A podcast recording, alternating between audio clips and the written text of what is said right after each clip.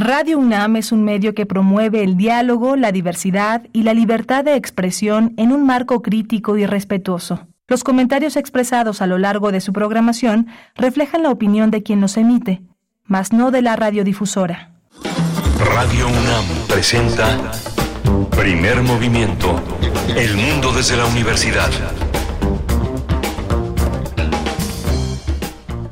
Buenos días, bienvenidos, bienvenidas a Primer Movimiento. Ustedes escuchan Radio UNAM en esta mañana de miércoles. Hoy es 30 de agosto del 2023. Se nos empieza a agotar este octavo mes del año. Estamos con ustedes cuando son las 7 con 2 minutos de la mañana. Les saludamos en vivo a través del 96.1 de la frecuencia modulada y el 860 de amplitud modulada. Igualmente en la web para todo el mundo www.radio.unam.mx. En la voz, en los micrófonos está Berenice Camacho. Les saluda en nombre de Miguel Ángel Quemain y de todo el equipo, Rodrigo Aguilar del otro lado del cristal. En la producción ejecutiva está Andrés Ramírez. Hoy en la consola, en los controles técnicos, Antonio Quijano, jefe de noticias. Iniciamos en un momento más, estará por acá Miguel Ángel Quemain. A lo largo de esta semana estará llegando poquito antes de que, eh, de que den las 8 de la mañana. Pues eh, vamos a iniciar, vamos a iniciar. Muy buenos días. Eh, estamos acompañándoles en su trayecto a la escuela, al trabajo. Nos da mucho gusto estar con, con ustedes en estas frecuencias universitarias Tendremos para el inicio una conversación con el doctor Luis Zambrano, investigador del Instituto de Biología de la UNAM, para hablar de los incendios en Canadá, en Hawái y bueno, eh, la cuestión del calentamiento global, del cambio climático, cada vez pues son menos sorpresivos, cada vez eh, tienen una ocurrencia pues eh, constante en ciertas temporadas del año, bueno, en esta ocasión con el verano más caluroso que se registró el mes de junio, el mes de julio, el mes de julio, el verano más caluroso que de que se tenga registro es lo que han dicho especialistas e instituciones también globales. Bueno, bueno, vamos a tener esa conversación con el doctor Luis Zambrano en unos momentos aquí en Primer Movimiento. Después viene el FITU, el Festival Internacional de Teatro Universitario de la UNAM, que organiza Teatro UNAM y que celebra 30 años. Eh, se llevará a cabo del primero al 10 de septiembre. Ya lo saben, en el Centro Cultural Universitario de Ciudad Universitaria y estaremos conversando con Juan Meliá en esta hora. Él es director de Teatro UNAM y nos traerá los detalles, los detalles de esta trigésima edición, edición del FITU, 30 años de gozo en colectivo. Ese es el lema del el FITU 2023. Mm, no se pierdan esta conversación, no se pierdan los detalles para asistir y ver teatro universitario en varios de sus niveles, desde bachillerato, eh, licenciatura, actores, actrices, elencos no profesionales de otras carreras, elencos profesionales de carreras de teatro, dirección bajo estudiantes, bajo la, bajo la batuta de los estudiantes, dirección teatral. Bueno, son varias las categorías que el FITU 2023 nos trae en esta edición de 30 años. Tendremos después en la nota internacional, pues hablaremos de esta cumbre de los BRICS eh, la ampliación de los eh, BRICS que incluye ahora, a partir del próximo año, incluirá a naciones como Argentina, Arabia Saudita, Egipto, Etiopía, Emiratos Árabes e Irán. Vamos a conversar sobre esta cuestión, sobre pues la el momento de estas naciones, los BRICS, que bueno, ustedes saben, son economías emergentes, o al menos así a principios de este milenio, por ahí de 2000 eh, seis se les un poquito más eh, se les se les llamaba así a este conjunto de países eh, Brasil China Rusia India que bueno eh, hicieron una alianza en aquellos momentos cuando se organizaron y cuando surgieron estos BRICS. Estaba eh, Sergei Lavrov el, el ministro el ministro de relaciones exteriores de Rusia que todavía continúa en el gobierno ruso. Bueno en aquel momento uno de los artífices que organizó no es el único pero que organizó la posibilidad de reunir a estos países pues fue precisamente Sergei Lavrov. Lo dejo ahí como un detalle que que vamos a conversar en su amplitud con Luis Guacuja, el doctor Luis Guacuja, responsable del programa de estudios sobre la Unión Europea del posgrado de la UNAM. Tendremos también eh, una conversación sobre la situación político-electoral en, en México, la cuestión en Movimiento Ciudadano, la posible ¿qué? fractura, bueno, es algo muy reciente, pero hemos visto al gobernador de Jalisco, Alfaro, decir pues muchas cosas sobre el líder, el líder, la dirección de Movimiento Ciudadano. También, también hemos escuchado en estos días pronunciarse al gobernador de Nuevo León, Samuel León, dice que es hora de que los jóvenes lideren, pues refiriéndose a la candidatura rumbo a la presidencia. Vamos a conversar sobre Movimiento Ciudadano y este momento eh, político electoral con el doctor Edgar Ortiz Arellano, profesor en el posgrado de la Facultad de Contaduría y Administración, académico del CESNAP y socio presidente de Bismarck Consultoría, especialista en estudios, especialistas en estudios electorales. Esa es la nota del día para pues eh, tomar el hilo Mm, electoral, preelectoral, político en todo caso de nuestro país. La poesía necesaria también al inicio de la tercera hora y en la mesa del día hablaremos de íntimo tango, 20 años de la compañía de tango de Elisa Rodríguez. Ella estará con nosotros y también estará Jorge Bertolucci, director de esta compañía íntimo tango, 30, 20 años, perdón, de sostener un proyecto como este, un proyecto de danza de tango. Bueno, pues tiene tiene sus virtudes y tiene sus desafíos también. Para el cierre tendremos al doctor Plinio Sosa, como cada miércoles, como cada miércoles nos acompaña en el crisol de la química, esta sección que cierra con broche de oro nuestra emisión de los miércoles para hablar de la fenoltaleína, fenoltaleína y el pH y el que, el que entendió, entendió. Así, eh, yo como lo leí, lo leí terrible, pues eh, probablemente no lo entendieron, pero el doctor Plinio Sosa nos va a dar todos los detalles de esos, de estos cruces inesperados, el pH y la fenoltaleína. Vamos a conversar con él. Él es doctor en, química, es, es, profesor de tiempo completo de la Facultad de Química y se dedica principalmente a la docencia y a la divulgación de esta bella y extraordinaria ciencia que es la química. Bueno, pues ahí están los contenidos de esta mañana. Les saludamos en redes sociales. Cuéntenos cómo amanecen hoy miércoles. No sé cómo han notado la ciudad, pero yo, aunque muy temprano estoy transitando generalmente por la ciudad, encuentro cada día más complicaciones de tránsito muchos automóviles automóviles a horas que antes pues no se veían no se veían así eh, tal vez es mi percepción pero cuéntenos ustedes cómo van cómo cómo están eh, esta mañana para llegar a sus actividades les saludamos en las redes sociales arroba p movimiento en X antes Twitter, Primer Movimiento en Facebook. La música hoy a cargo de la producción de Primer Movimiento nos propone a Agustín Lara, Amor de mis amores.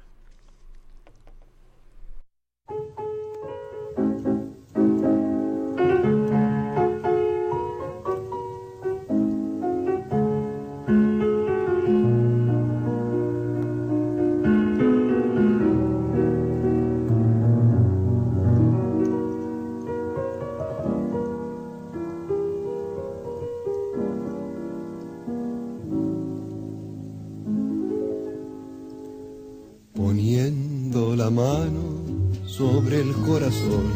Quisiera decirte al compás de un son que tú eres mi vida, que no quiero a nadie, que respiro el aire, que respiro el aire que respiras tú. Poniendo la mano sobre el corazón quisiera decirte al compás de un sol que tú eres mi vida, que no quiero a nadie, que respiro el aire, que respiro el aire que respiras tú.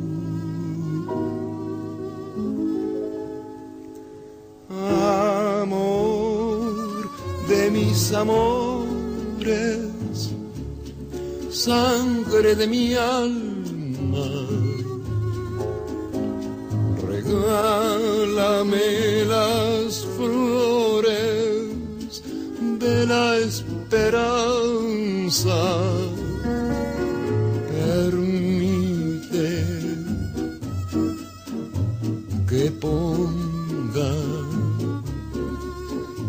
toda la dulce verdad que tienen mis dolores. Para decirte que tú eres el amor de mis amores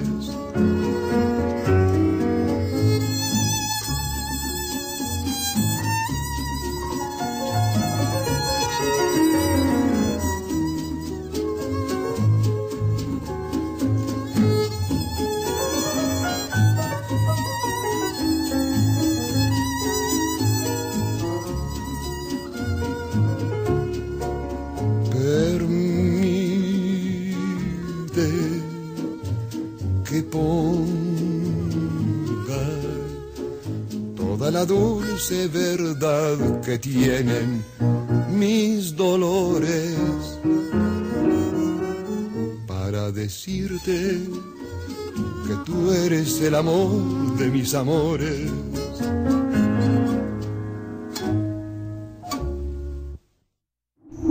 Primer movimiento. Hacemos comunidad con tus postales sonoras. Envíalas a primermovimientounam arroba gmail.com.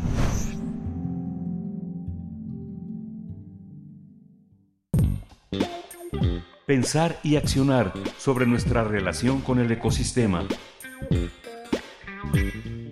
Las altas temperaturas y los fuertes vientos como consecuencia del cambio climático están avivando los incendios que en los últimos meses han dejado como saldo decenas de personas fallecidas, pueblos enteros evacuados y miles de hectáreas calcinadas. La NASA y agencias climáticas de la ONU y la Unión Europea coinciden en que julio de este año ha sido el mes más caluroso registrado en la historia, por lo que le atribuyen las temperaturas récord al cambio climático. Canadá, por ejemplo, no ha vivido una temperatura de eh, una, una temporada, perdón, de incendios forestales tan destructiva como la de este verano, con cerca de 6.000 incendios que alimentados por el cambio climático han quemado un área equivalente a Guatemala y Costa Rica, esto en Canadá. Según los expertos, las imágenes que se repiten desde mayo, donde los bosques canadienses se incendian, apenas son el comienzo. Este 2023, Canadá sufre una cifra récord de incendios forestales, ya que se han quemado más de 137 kilómetros cuadrados de un extremo al otro del país, eh, según el Centro Interinstitucional Canadiense de Incendios Forestales. Mientras tanto, en Hawái, Estados Unidos, el pasado 8 de agosto ocurrió uno de los incendios forestales más mortíferos que ya dejó más de 100 víctimas fatales. Además, hubo cerca de 850 personas heridas y más de mil personas permanecen desaparecidas. El fuerte incendio forestal que golpeó la isla de Maui en Hawái fue catalogado como el más letal registrado en los Estados Unidos en más de un siglo. Incluso el presidente de ese país, Joe Biden, declaró a este incendio como un gran desastre. Tendremos una conversación esta mañana sobre esta situación, los incendios en Hawái y en Canadá, su relación con el cambio climático y el calentamiento global y con este motivo nos acompaña esta mañana el doctor Luis Zambrano, investigador del Instituto de Biología de la UNAM, cuyas líneas de investigación son ecología de comunidades acuáticas, biogeografía de la conservación, manejo de ecosistemas y restauración ecológica. Querido doctor Luis Zambrano, buenos días, bienvenido a Primer Movimiento muy tempranito. Gracias por aceptar esta charla. Te saluda Berenice Camacho en nombre de Miguel Ángel Quemain, que esperemos se pueda reunir con nosotros hacia el cierre de la charla. ¿Cómo estás, Luis Zambrano? Hola, Berenice, muy bien. ¿Cómo, ¿Cómo hemos estado? Pues ahora sí que con harto incendio por todos lados. Harto incendio por todos lados, con estas escenas trágicas. Eh, y parece ser cada día menos sorpresivo eh, la, la, ocurrencia de, de, estos incendios enormes. Eh, parece que pues se convierten en una, en una constante año con año. ¿Cómo ves cuál es la explicación detrás de incendios pues tan devastadores y grandes, enormes, que cubren grandes eh, regiones territoriales? ¿Cómo lo ves? ¿Cuál es la explicación? Bueno, la explicación está basada en, en dos escalas, la escala global y la escala local. Este, la escala global obviamente es el cambio climático, pero no solo así podemos decir cambio climático, porque el cambio climático se está volviendo como la culpa de todo, absolutamente, ¿no? Pero sí tiene los fenómenos, o sea, están muy bien descritos los fenómenos que están generando este, del cambio climático que están generando modificaciones en los ecosistemas, particularmente de bosques o de zonas más o menos conservadas. Uno de los efectos negativos del cambio climático que particularmente han sido muy fuertes este año son causados por el niño y es la menor cantidad de lluvias que se generó en las en múltiples zonas a nivel del planeta, no solo en Canadá y, Estados Unidos, sino en otras partes del mundo. Y ahorita quisiera yo tocar otras partes del mundo porque sí nos fijamos mucho en Hawái, quizá por lo famoso que es, en, en Canadá, porque pues siempre son famosos por los bosques, pero en África en África Central en particular, este, los incendios están muy, muy, muy fuertes, o sea, nadie se fija en ellos, pero todos los países de África Central están sufriendo este incendios de esta magnitud o mayores, nadie, nadie los, los pela, digamos, ¿no?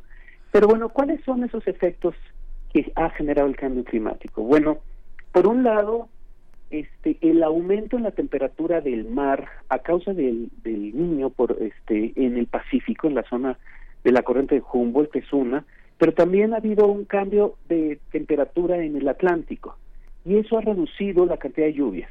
Y la, al reducir las cantidades de lluvias, pues se vuelve el ecosistema bastante más seco. Este, y al volverse el ecosistema más seco, pues se vuelve más susceptible a que cualquier chispa, cualquier incendio se, se, pegue muy duro. Recordemos que además los incendios son naturales, en la mayoría, en muchos casos son naturales, pero no en la mayoría los incendios, pues un 80% de los incendios son causados por el hombre, ya sea de manera intencional o ya sea de manera no intencional por accidentes, por ejemplo, las líneas de los de los cables de electricidad este de repente hacen cortocircuito en medio del bosque y empieza a generarse el incendio. Entonces, este a nivel global esta reducción de lluvias en muchas partes del planeta más un aumento en la velocidad de los del viento, digamos. O sea, el viento sí es otro factor que ha que, que, que está aumentando en muchas partes. Este, estas épocas de secas raras han promovido también cambios en las dinámicas más o menos del clima local, o sea, de lo que le llamamos tiempo climático, y este y está moviendo mucho más viento a mucho más velocidad. Entonces, cuando hay una chispa, cuando hay un cuando hay un pequeño este fuego en alguna parte de algún bosque o algún pastizal, se puede propagar muchísimo más fácil, ¿no? Entonces, eso es por lo general lo que sucede a nivel global. O sea, sí tenemos unas condiciones bastante más factibles para que haya incendios en todos lados. Y eso sí es ocasionado por el cambio climático. En particular, por el niño de ahora. El niño no es parte del cambio climático, pero el fenómeno del niño que se da más o menos cada siete años es un fenómeno que este, cuando está ahora ligado al cambio climático se vuelve bastante más intenso, se ha vuelto bastante más intenso. Entonces probablemente el próximo año que no haya niño, el, el efecto sea bastante menor, pero eso no quiere decir que no estemos sufriendo este, pues, incendios y temperaturas extremas mucho más graves de lo que normalmente hubiéramos visto, es más, bueno, significativamente más graves y rompiendo múltiples récords. Entonces, a nivel global es ese. A nivel local es dos cosas. Una, como ya decía, estamos interviniendo mucho pues las áreas verdes, aunque no aunque no tengamos ciudades ahí o aunque no tengamos este agricultura en esa zona, ya sea con transporte de cables, transporte de pipas de, de, de petróleo, etcétera, etcétera, y eso puede generar incendios por un lado y por otro especies introducidas. Lo que pasó en Hawái particularmente está relacionado con especies introducidas, un pasto que no es de Hawái, que ha crecido por todos lados, en particular en zonas abandonadas eh, este, de, agricultura, y que, que se incendia muchísimo más rápido, que se quema muchísimo más rápido. Entonces hay muchas especies introducidas que este, invaden los ecosistemas y que además son susceptibles a ser quemadas bastante más fácil y rápido, particularmente los pastos. Esa combinación de cosas ha hecho que ya incluso la ONU esté prediciendo que pues en 10 años va a haber 30% más de incendios y en, 50, eh, y en 50 años va a haber 50% más de incendios de los que tenemos ahora o de los que hemos venido este pues viendo durante estos años. Eh, ¿qué, qué, cifra este nivel eh, que, que, podría depararnos de, pues, de no hacer algo en lo inmediato, eh, doctor Luis Zambrano, y algo importante de manera global. Vemos también contrastes, eh, pues climáticos eh, importantes en esta temporada, los, los, hemos visto en otras también, pero bueno, hablamos de estos grandes incendios que tienen estas explicaciones que nos compartes. Eh, y también vemos por, por otro lado inundaciones también terribles en otros en otras regiones del mundo. Lo hemos visto por ejemplo en Chile que bueno tuvieron recién en estos días en estas semanas también inundaciones muy importantes. Lo vemos en nuestro país cómo cómo mirar estos estas maneras contrastantes eh, en, el, en el clima planetario Luis Zambrano Sí, efectivamente lo que está sucediendo ahora es un, un cambio en las dinámicas de lo que le llamamos yo, bueno, lo que yo le llamo el tiempo climático en español. En inglés es bastante más fácil de distinguir porque en inglés es climate por un lado y weather por otro, ¿no? Weather es a nivel local y climate es lo que está sucediendo a nivel regional o, global.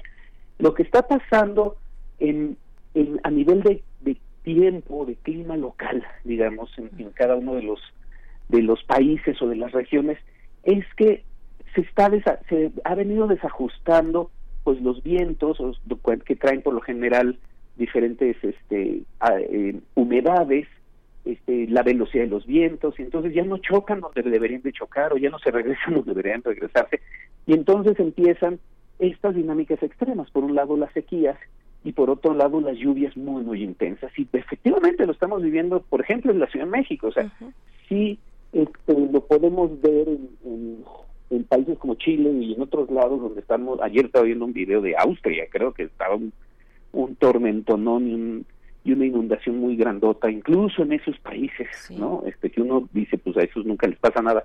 Sí, sí les pasa y les pasa muy fuerte, ¿no? Alemania, Austria. Alemania tuvo que detener operaciones en uno de sus eh, aeropuertos por inundación. Tremendas las imágenes. Exactamente, ¿no? Entonces, uno empieza a ver todos este tipo de, de, cosas, pero a nivel internacional, pero no se está fijando, no nos estamos fijando también a nivel nacional, ¿no? Y lo que está pasando en la Ciudad de México es, si, si ustedes se fijan, en realidad está lloviendo mucho menos de lo que debería estar lloviendo.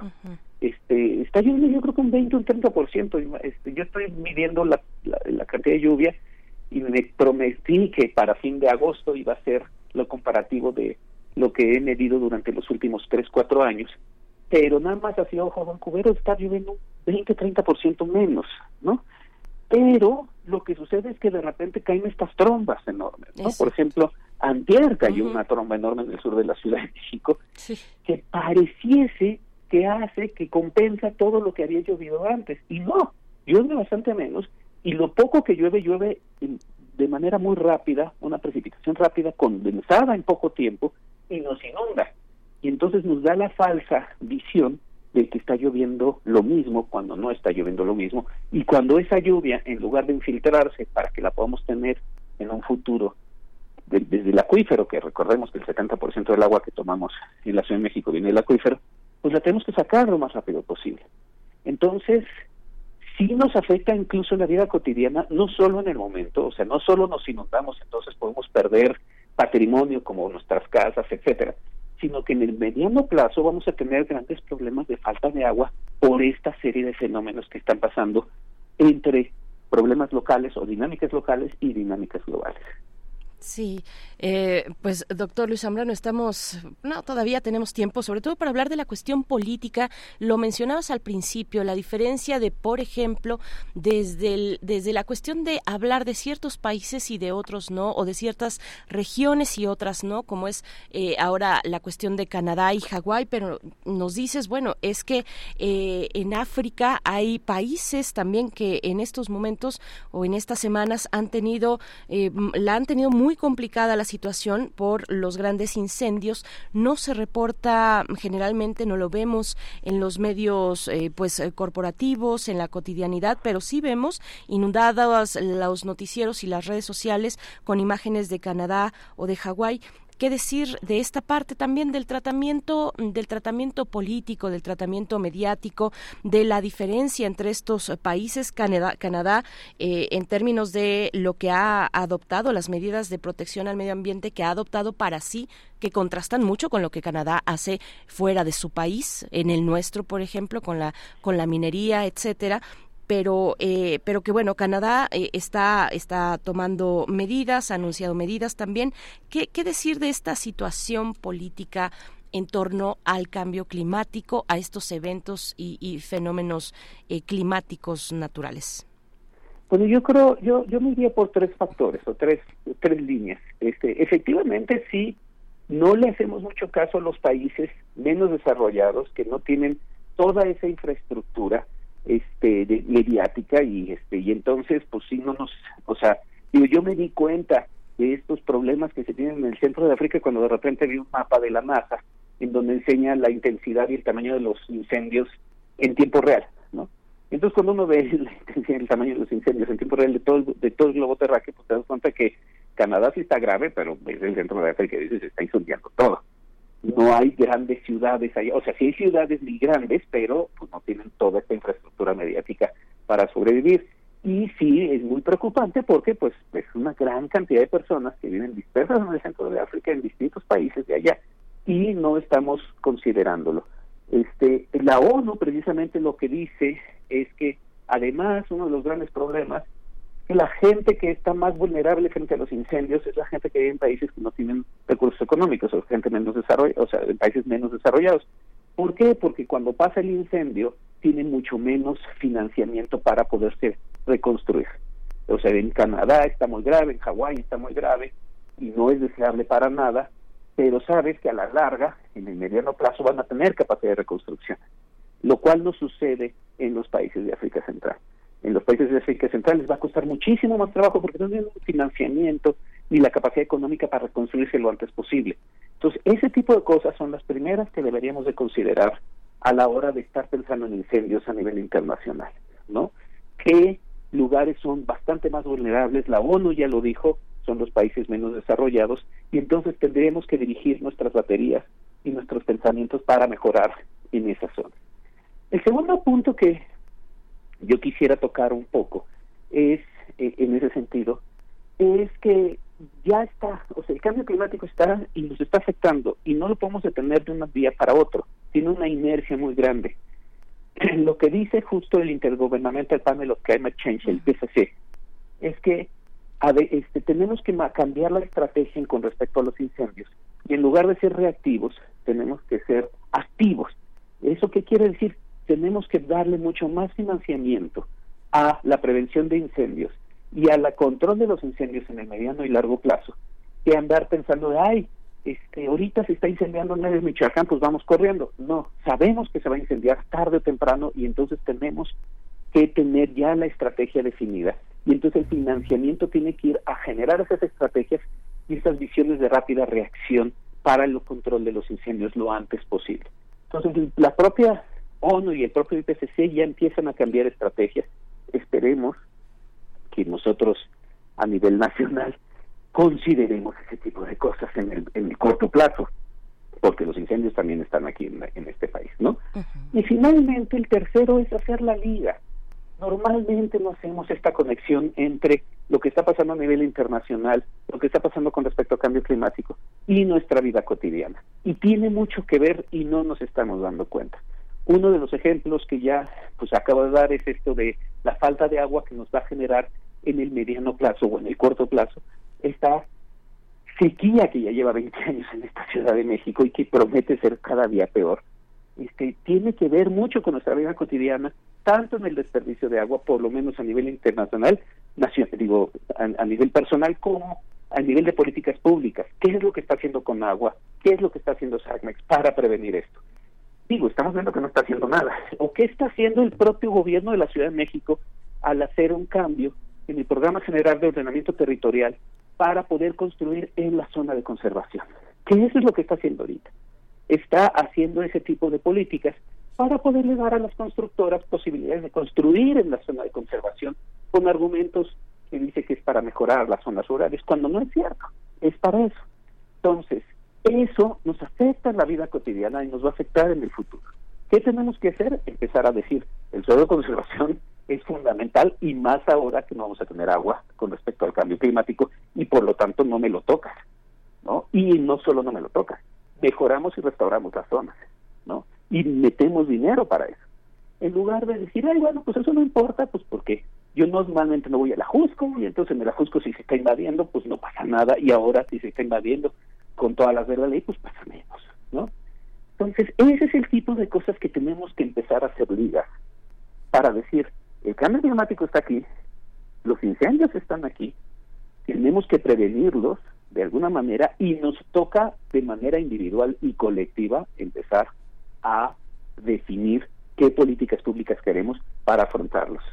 Y eso es desde la persona, desde me lavo los dientes con poca agua hasta le exijo al gobierno que no me toque mi este suelo de conservación. Eh, Luis Zambrano, bueno, para, para terminar, ahora que, que, comentabas, los países eh, menos desarrollados son los más vulnerables ante los efectos del cambio climático y por otro lado, las emisiones que provocan el cambio climático son originadas en mayor medida, no únicamente, pero sí en mayor medida por ciertas industrias que se encuentran o que eh, tienen su origen en países desarrollados.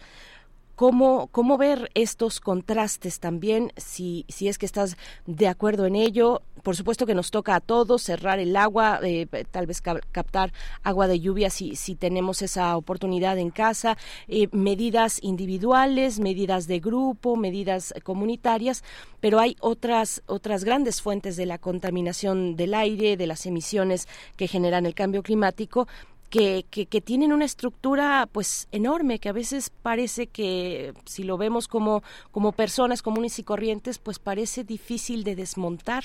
¿Cómo lo ves? Sí, o sea, tienes toda la razón en ese sentido. O sea, no, este, no todo mundo es igualmente culpable con respecto al cambio climático. O sea, hay, hay industrias que son bastante más culpables con respecto al cambio climático que este que otras, ¿no? Y países que tienen una huella ecológica muchísimo mayor que otros, ¿no? Este, lo mencionaste con respecto a Canadá, este efectivamente ellos se comportan muy bien dentro de sus fronteras, pero cuando salen a sus fronteras, pues digo, tienen un porcentaje altísimo en nuestras tierras en México para hacer minería, incluso áreas naturales protegidas. Entonces, sí, efectivamente, la responsabilidad no es proporcional y lo que tenemos que hacer en ese sentido es exigirles a esas empresas que le bajen como sociedad y mejorar las políticas públicas para que lo bajen.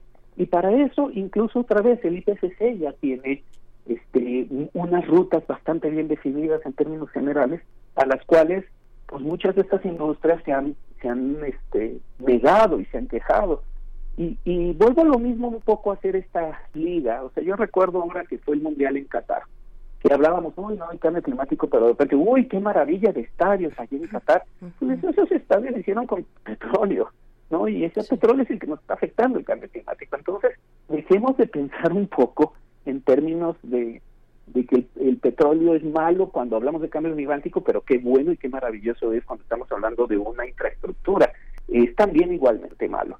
Entonces, de entrada es hacer esa liga como personas para poder exigir en términos de políticas públicas.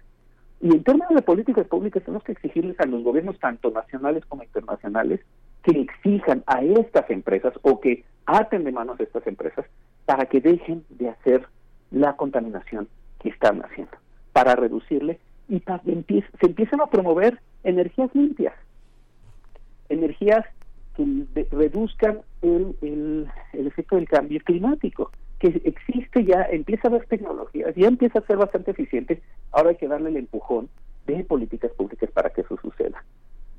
Recordemos que no solo, es muy fácil echarle la culpa a Shell y a Chevron y a todos esos que las tienen, pero también recordemos que Pemex es igual. O sea, Pemex no ha bajado de ser la industria petrolera más contaminante, de las 10 más contaminantes en los últimos 50 años. Cuando uno ve las imágenes de cuáles son las 10 industrias petroleras más contaminantes, Pemex siempre está ahí metido. Entonces, no solo es Estados Unidos, Inglaterra, etcétera, los que tienen la responsabilidad, también nosotros la tenemos y tenemos que modificar nuestra visión, es decir, ya es momento de que la energía la generemos de otra manera. Necesitamos mucha imaginación para que esa energía sea más limpia, mejor y no nos esté ocasionando el cambio climático. Lo digo desde Pemex, pero también efectivamente hay que este, eh, presionar para que Michelle, y Chevron y todas estas grandes compañías internacionales eh, sigan con su política comprando gobiernos para decir no sigamos generando desarrollo a partir de, de, las energías fósiles, porque ya nos está afectando y porque nos va a seguir afectando en el futuro ya inmediato e inmediato con estos incendios, con estas inundaciones. Interesante ahí la decisión que tomó la sociedad ecuatoriana de frenar la explotación petrolera, de, de, de tenerla, de tener la, explotación petrolera en una de las zonas de mayor biodiversidad del planeta, la Amazonía eh, ecuatoriana, bueno, que, que, que es es, es una acción colectiva muy interesante, muy importante y que ojalá siente precedentes también en, en muchas cuestiones. El, acuerdo de... Eh, este, este acuerdo que ahorita se me acaba de, escapar el nombre, pero que promueve precisamente ese tipo de ese tipo de medidas en América Latina. Pues doctor Luis Zambrano, te, te agradecemos como siempre y ojalá que cuando tengas estas estos resultados de las mediciones de lluvia, de caída de lluvia que realizas en el centro del país, pues nos comentes un poco cómo, cómo nos estaba yendo, cómo nos estuvo yendo durante este, este verano y esta temporada de lluvias. Doctor, muchas gracias. Muchísimas gracias a ustedes y sí, recordemos también que el cambio climático afecta a la gente que tiene menos capacidad económica, así como los incendios y el cambio climático. Por eso Ecuador está haciendo eso, porque saben que son de los más afectados. Entonces necesitamos empujar para que los menos afectados, que son los que más, los más responsables, este, empiecen a bajar. Así es, muchas gracias y hasta pronto, doctor Luis Zambrano, investigador del Instituto de Biología de la UNAM. Hasta Un abrazo, muchas gracias. Abrazo para ti. Bueno, pues ahí está con estas reflexiones que, mm, que nos deja el doctor Luis Zambrano en esta mañana, pensar eh, en la acción humana frente al planeta, a los ecosistemas. Vamos a hacer una pausa musical. Daniel, me estás matando con la canción Lo hice, te dejé.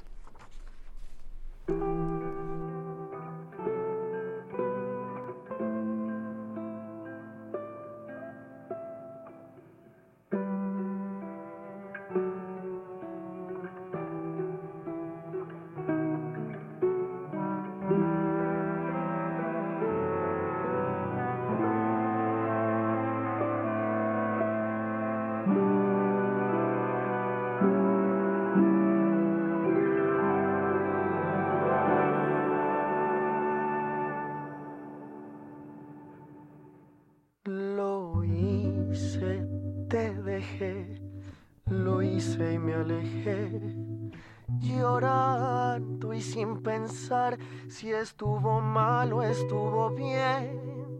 Y aunque a veces me hagas falta, es humo de lo que ya fue.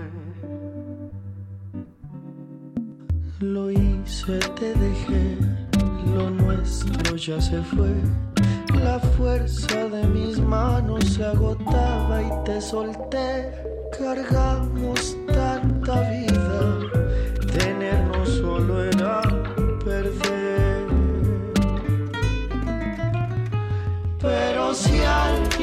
alguien me pregunta si te quise, nada más sabré decir que te adoré. No hace falta interpretar mis cicatrices, mi silencio explica tal cual como fue. Pero si alguien me pregunta si te quise, nada más sabré decir cuánto te amé. Contaré que alguna vez fuimos felices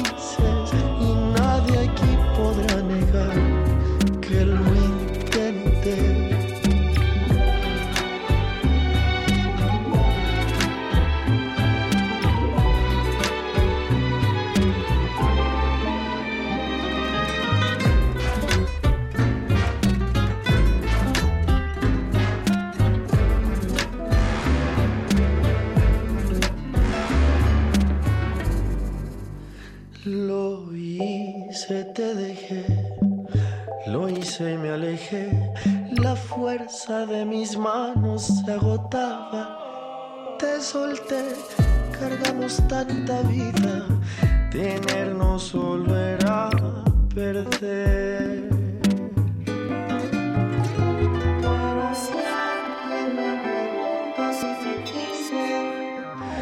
Nada más sabré decir que te adoré. No hace falta interpretar cicatrices.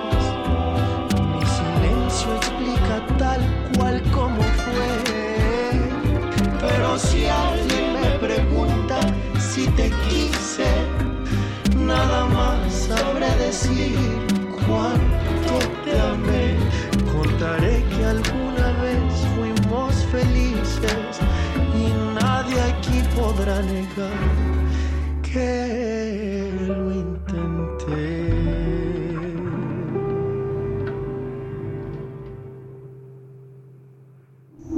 Primer movimiento. Hacemos comunidad con tus postales sonoras. Envíalas a primermovimientounam.gmail.com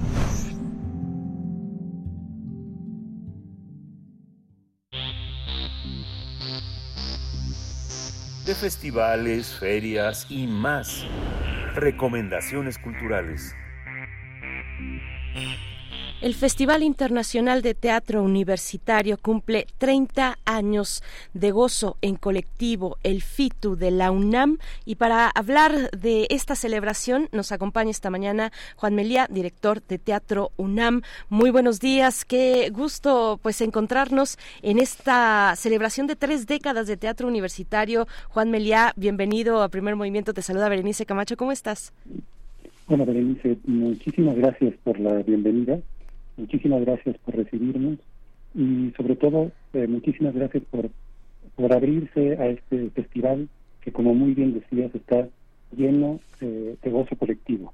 Les esperamos a todas, todos con todos los brazos abiertos y todas las ganas de que el teatro los inunde plenamente una edición especial, Juan Melia. Bueno, para nosotros es un privilegio eh, abrir las puertas al, al FITU y hablar de teatro, hablar de teatro siempre y de teatro universitario, pues qué emocionante, tres décadas de teatro universitario. Juan Melia, ¿cómo, cómo viene esta edición? Pues eso, son tres décadas, es una edición muy especial.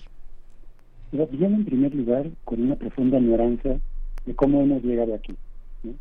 Es, es inevitable pensar que desde los inicios, cuando José Luis Cruz llevaba encuentros de teatro universitario, cuando lo impulsa también Ignacio Escarza, cuando pasa por una serie de enormes gestores que ha tenido Teatro UNAM, como Enrique Singer, Mónica Raya, Lorena Nasa, gente realmente fundamental en el teatro mexicano, y que a través de, todos ellos y todo el equipo, los diferentes equipos que ha tenido Teatro UNAM, ha habido el enorme trabajo que se desarrolla en las diferentes escuelas nacionales de teatro, pero también eh, con el paso del tiempo en las internacionales. Ahí es donde está realmente la fuerza de este festival como bien decías también, dentro del teatro universitario, donde están las ganas de ser gente de teatro, de construirse una carrera, de construirse una forma de crear, de pensar y de darse hacia el público. Entonces, nos emociona mucho poder llegar a cumplir 30 años, pero sobre todo queremos darle las gracias a todos aquellos que han confiado y construido el futuro. Sí, eh, Juan, y en esta oportunidad del el FITU de la UNAM, bueno, vamos a encontrar a jóvenes que están eh, estudiando, que se están preparando para ser las nuevas generaciones del teatro en nuestro país, pero también hay algunos que viven el teatro de manera paralela a sus eh, a otra, a sus carreras que no son necesariamente o no están vinculadas con el teatro veremos el teatro de, de los más jóvenes de, de, de la universidad del bachillerato eh, a ver, cuéntanos un poco de cómo están eh, pensadas estas categorías, qué es lo que vamos a poder disfrutar en esta edición del FITO. Muchas gracias por tan importante pregunta para nosotros. El FITO lo podríamos dividir en tres grandes partes. La primera más, más necesaria y fundamental quien construye el festival es la oportunidad de participar en un concurso, en una competencia que tienen desde obras de nivel bachillerato en diferentes categorías, esa sería la primera, a nivel internacional, a nivel nacional, perdón, obras creadas en licenciaturas sin especialidad en el teatro, que sería la segunda categoría. Y después pasamos a las categorías que nacen a partir de las escuelas profesionales de teatro a nivel nacional e internacional. Y aquí tenemos cuatro categorías. Las obras dirigidas eh, y, presentadas por estudiantes, por los propios estudiantes. Las siguientes son la categoría de estudiantes dirigidos por docentes. La tercera, una categoría también muy importante, de la cual han emanado compañías que después se han consolidado en el tiempo, que es la categoría de los recién egresados. Y hace pocos años creamos una categoría porque sentíamos que hacía mucha falta impulsar esa línea teatral hacia dentro de las escuelas, que aquellas obras que están dirigidas a las infancias, a las niñas, niños, y eh, creíamos que era muy importante hacer.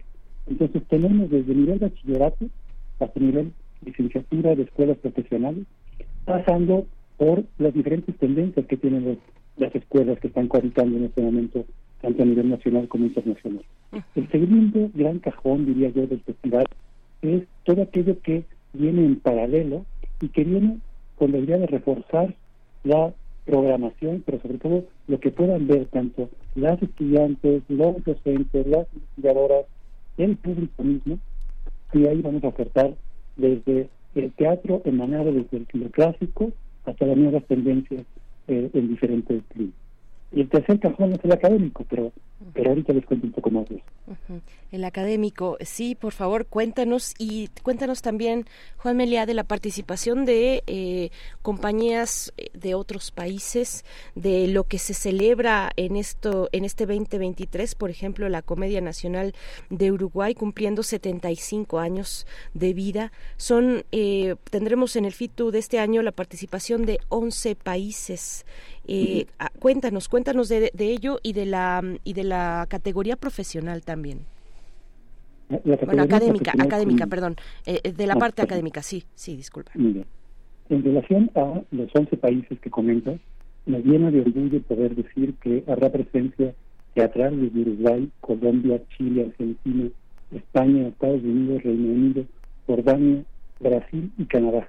Una mezcla realmente heterogénea, pero potente de cómo se vive el teatro en dichos países y, eh, y también una presencia importante de diferentes estados del país. En la convocatoria que lanzamos, enviaron más de 120 obras para poder optar a participar en la competencia y quedaron seleccionados 23. desde México quedaron seleccionados desde Coahuila, Estado de México, Guadalajara, Hidalgo, Puebla, Michoacán, Veracruz y la Ciudad de México. Y desde el ámbito profesional habrá obras tan interesantes e intentamos pensar una línea que abarcara las diferentes corrientes que hoy día conviven en el teatro. La Comedia Nacional de Uruguay, como bien dijiste, cumple 75 años, una de las compañías emblemáticas a nivel latinoamericano, que ha demostrado un nivel de constancia y fuerza y que nos presenta a partir de Príncipe Constante de Pedro Calderón de la Barca una nueva versión escrita a dos manos, por Gabriel Calderón y Guillermo Calderón, uno chileno y otro uruguayo, que extrañamente los tres se apellidan Calderón eh, y que eh, este, inaugurarán el festival. Después tenemos una en, el intermedio una producción nueva, un estreno, construido con el Grupo Galpao de Brasil, la generación 2021 del Centro Universitario Teatral, de una obra que desde el año pasado se empezó a pensar y que ahora estamos llegando a su estreno. En este intermedio, antes de llegar a la clausura, destacaría la presencia de la joven creadora española Juana Dolce, una creadora sumamente potente, arriesgada, valiente, de un feminismo realmente eh, importante.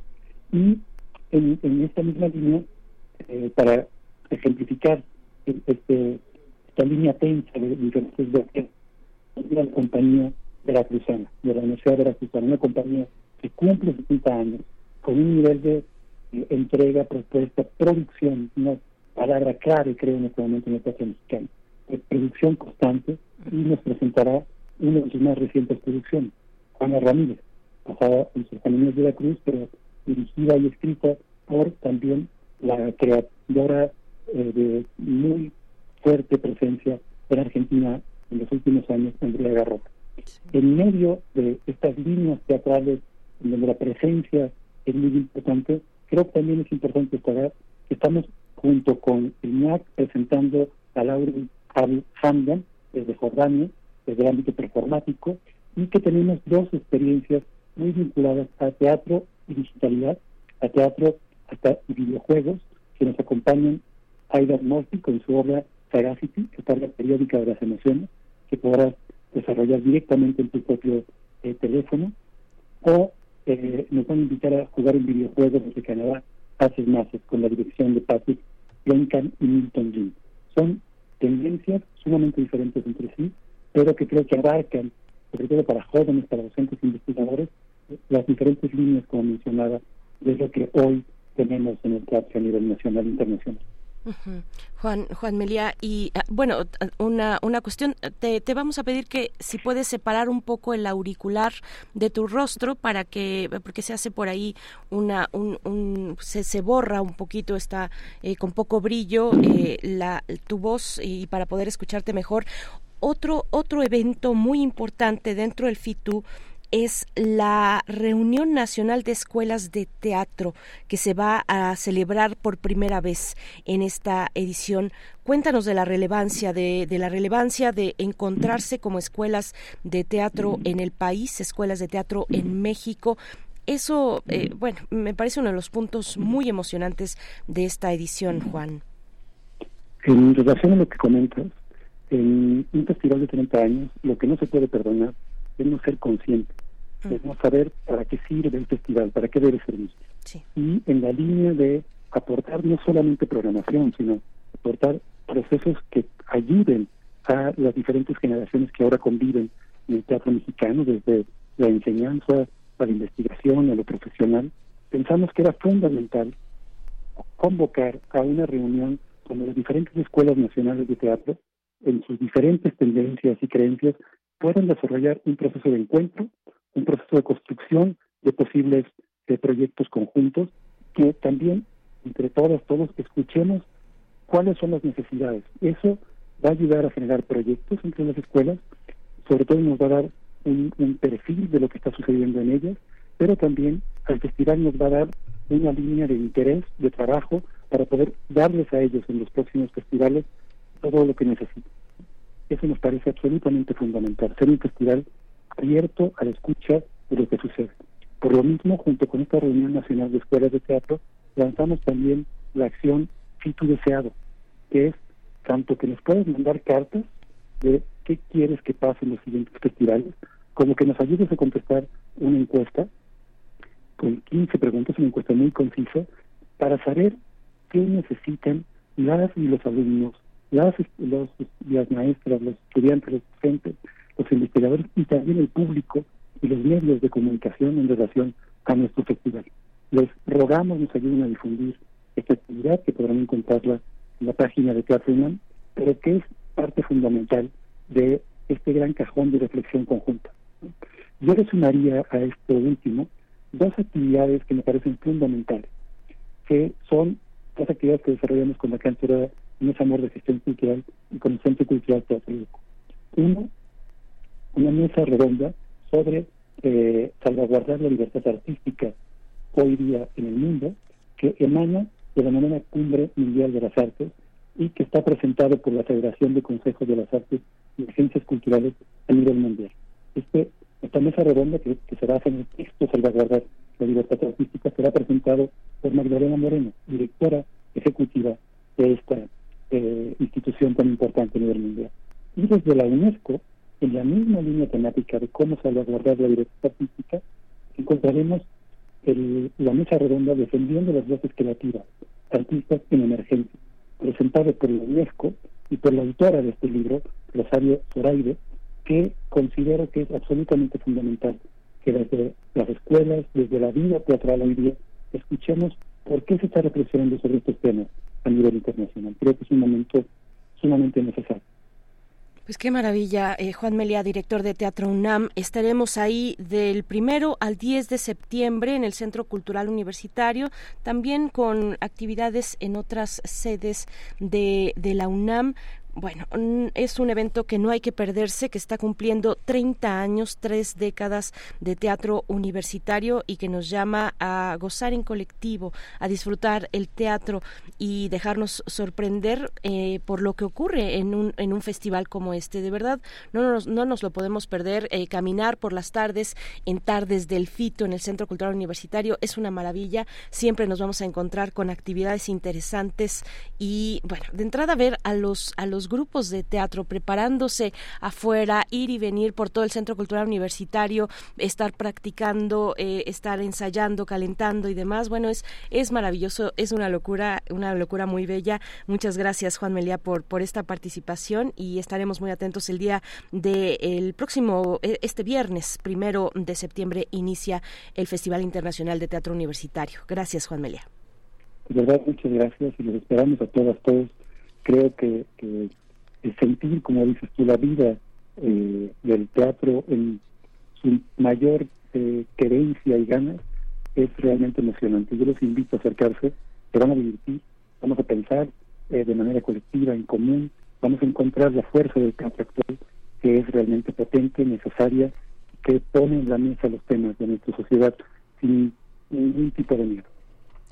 Muchas gracias, muchas gracias Juan Melia. Eh, teatrounam.com.mx eh, arroba Teatro UNAM en redes sociales, arroba festival.teatrounam, no se lo pierdan y si pueden también participen en esta encuesta, eh, en esta encuesta que se encuentra en el sitio electrónico de Teatro UNAM para saber eh, pues qué, qué queremos del FITU, de nuestro Festival Internacional de Teatro Universitario. Nosotros estamos por despedirnos de esta primera hora, 7 con 58 minutos, viene a continuación la música y después el corte, René a cargo de playlist.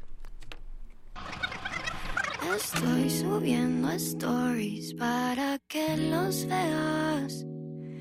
Pendiente a los mensajes para ver si contestas. Te escribo en el caption miles de indirectas. Lo único que espero es que tú los veas. Y yo pongo en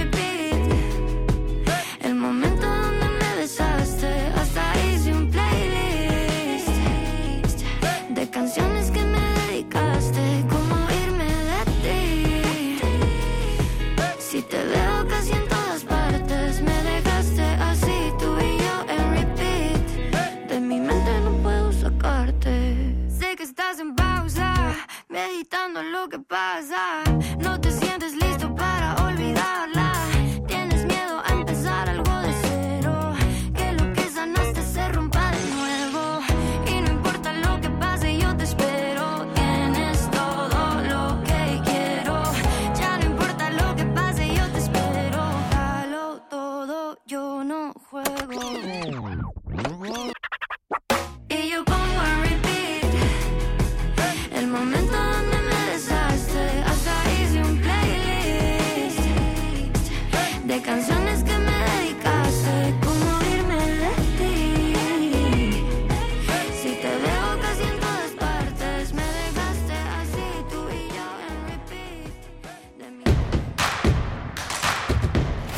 Encuentra la música de primer movimiento día a día en el Spotify de Radio UNAM y agréganos a tus favoritos.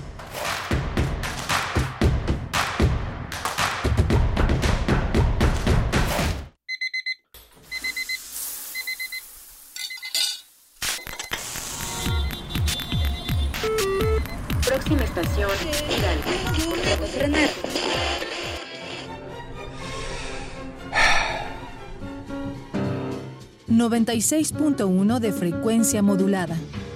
860 de amplitud modulada. Transmitiendo desde Adolfo Prieto 133 en la Colonia del Valle.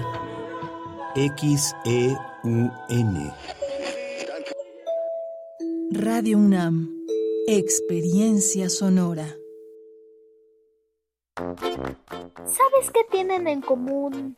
El polvo de una estrella durmiente, el moco de King Kong o el enano más alto de todos.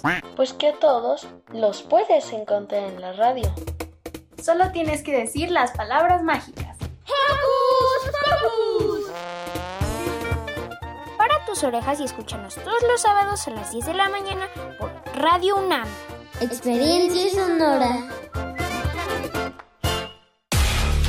En la vida cotidiana se reflejan las problemáticas sociales, con diferentes causas y consecuencias. Pensemos juntas y juntos las posibles soluciones. Vida cotidiana. Análisis de nuestro día a día. Viernes a las 16 horas, después del corte informativo.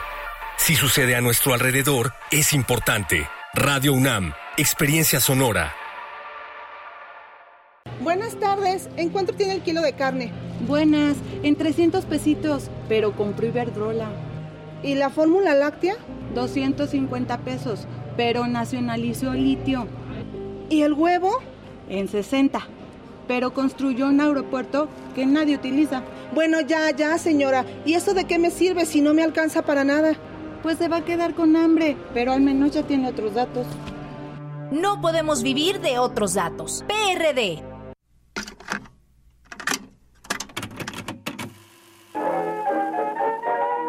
¿Tienes problemas para comunicarte con tus amigos? ¿No tienes suficientes libros en tu biblioteca? ¿Necesitas estar al día de las novedades editoriales? Tenemos la solución. Escucha las cintas especiales de Radio UNAM desde la Feria Internacional del Libro de las Universitarias y los Universitarios. Seis transmisiones especiales que dirán todo lo que necesitas saber de la oferta literaria universitaria. Del 29 de agosto al 6 de septiembre, a las 17 horas por el 96.1 de FM. Todo lo que siempre quisiste saber sobre los libros universitarios, pero no tenías a quién preguntar. Radio UNAM. Experiencia sonora.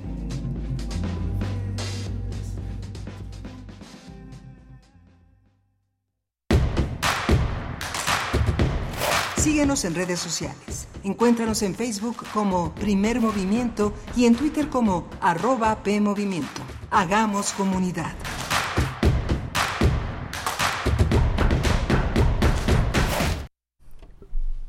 Hola, buenos días. Ya son las 8 de la mañana con 3 minutos en este agosto 30, agónico agosto. Está Rodrigo Aguilar en la producción ejecutiva. Está, eh, está, está, el señor hoy eh, Andrés Ramírez, nuestro músico de planta de cabecera, aquí en los controles técnicos. Este, se siente raro que Andrés que le diga este señor, señor Andrés Ramírez, porque además es un hombre joven siempre, con una, una, actitud muy juvenil. Está mi compañera Berenice Camacho al frente de la conducción. Querida Berenice, buenos días. Buenos días, Miguel Ángel Quemain, en este, como dices, agosto agónico pues sí, eh, Andrés Ramírez, que, bueno, si, si, nos cabe duda de, de, lo joven que es, eh, hay que verlo en escena, hay que verlo con su banda, hay que verlo haciendo su música, eh, muy rockero, muy metalero.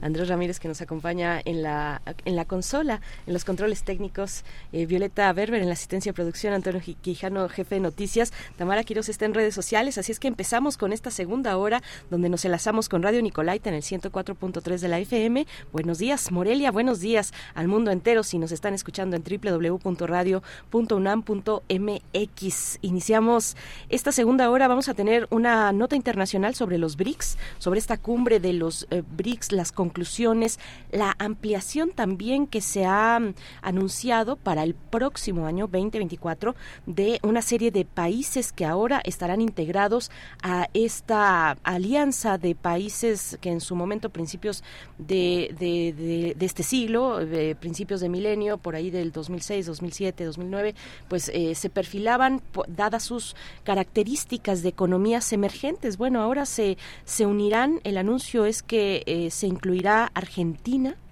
Argentina, Arabia Saudita, Etiopía, Egipto, Emiratos Árabes e Irán. Bueno, hay mucho que conversar sobre esto, sobre cómo se perfila hoy el grupo de los BRICS, que recordemos se trata de Brasil, Rusia, India, China y Sudáfrica. Y vamos a tener los detalles con Luis Guacuja, su mirada, la mirada del doctor Guacuja, responsable del programa de estudios sobre la Unión Europea del posgrado de la UNAM, con esta cumbre de los BRICS y las nuevas y las noticias, las nuevas incorporaciones y las conclusiones de esta cumbre, Miguel Ángel. Sí, muy, muy interesante. Y Luis Guacuja, pues estará con nosotros en un momento más.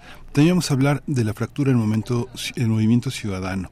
Las falsas uniones terminan siempre quebrándose, terminan siempre delatándose y dándose la espalda. Eso pasa ahora en Movimiento Ciudadano con una enorme división. Quienes eran amigos ayer, hoy son enemigos, hoy son enemigos o por lo menos se apartan unos de otros. Vamos a analizar esto con el doctor Edgar Ortiz Arellano, profesor del posgrado de la Facultad de Contaduría y Administración, es académico del CESNAP y socio presidente de Bismarck Consultoría. Pues rápidamente saludamos a las personas que se reúnen también en redes sociales, que nos envían sus comentarios en Twitter, en Facebook. Eh, del Jiménez dice, bueno, a propósito de la charla que tuvimos con el doctor Luis Zambrano, hablamos de los incendios en distintas regiones del planeta, en Hawái, en Canadá, en la central, en, la región central de África.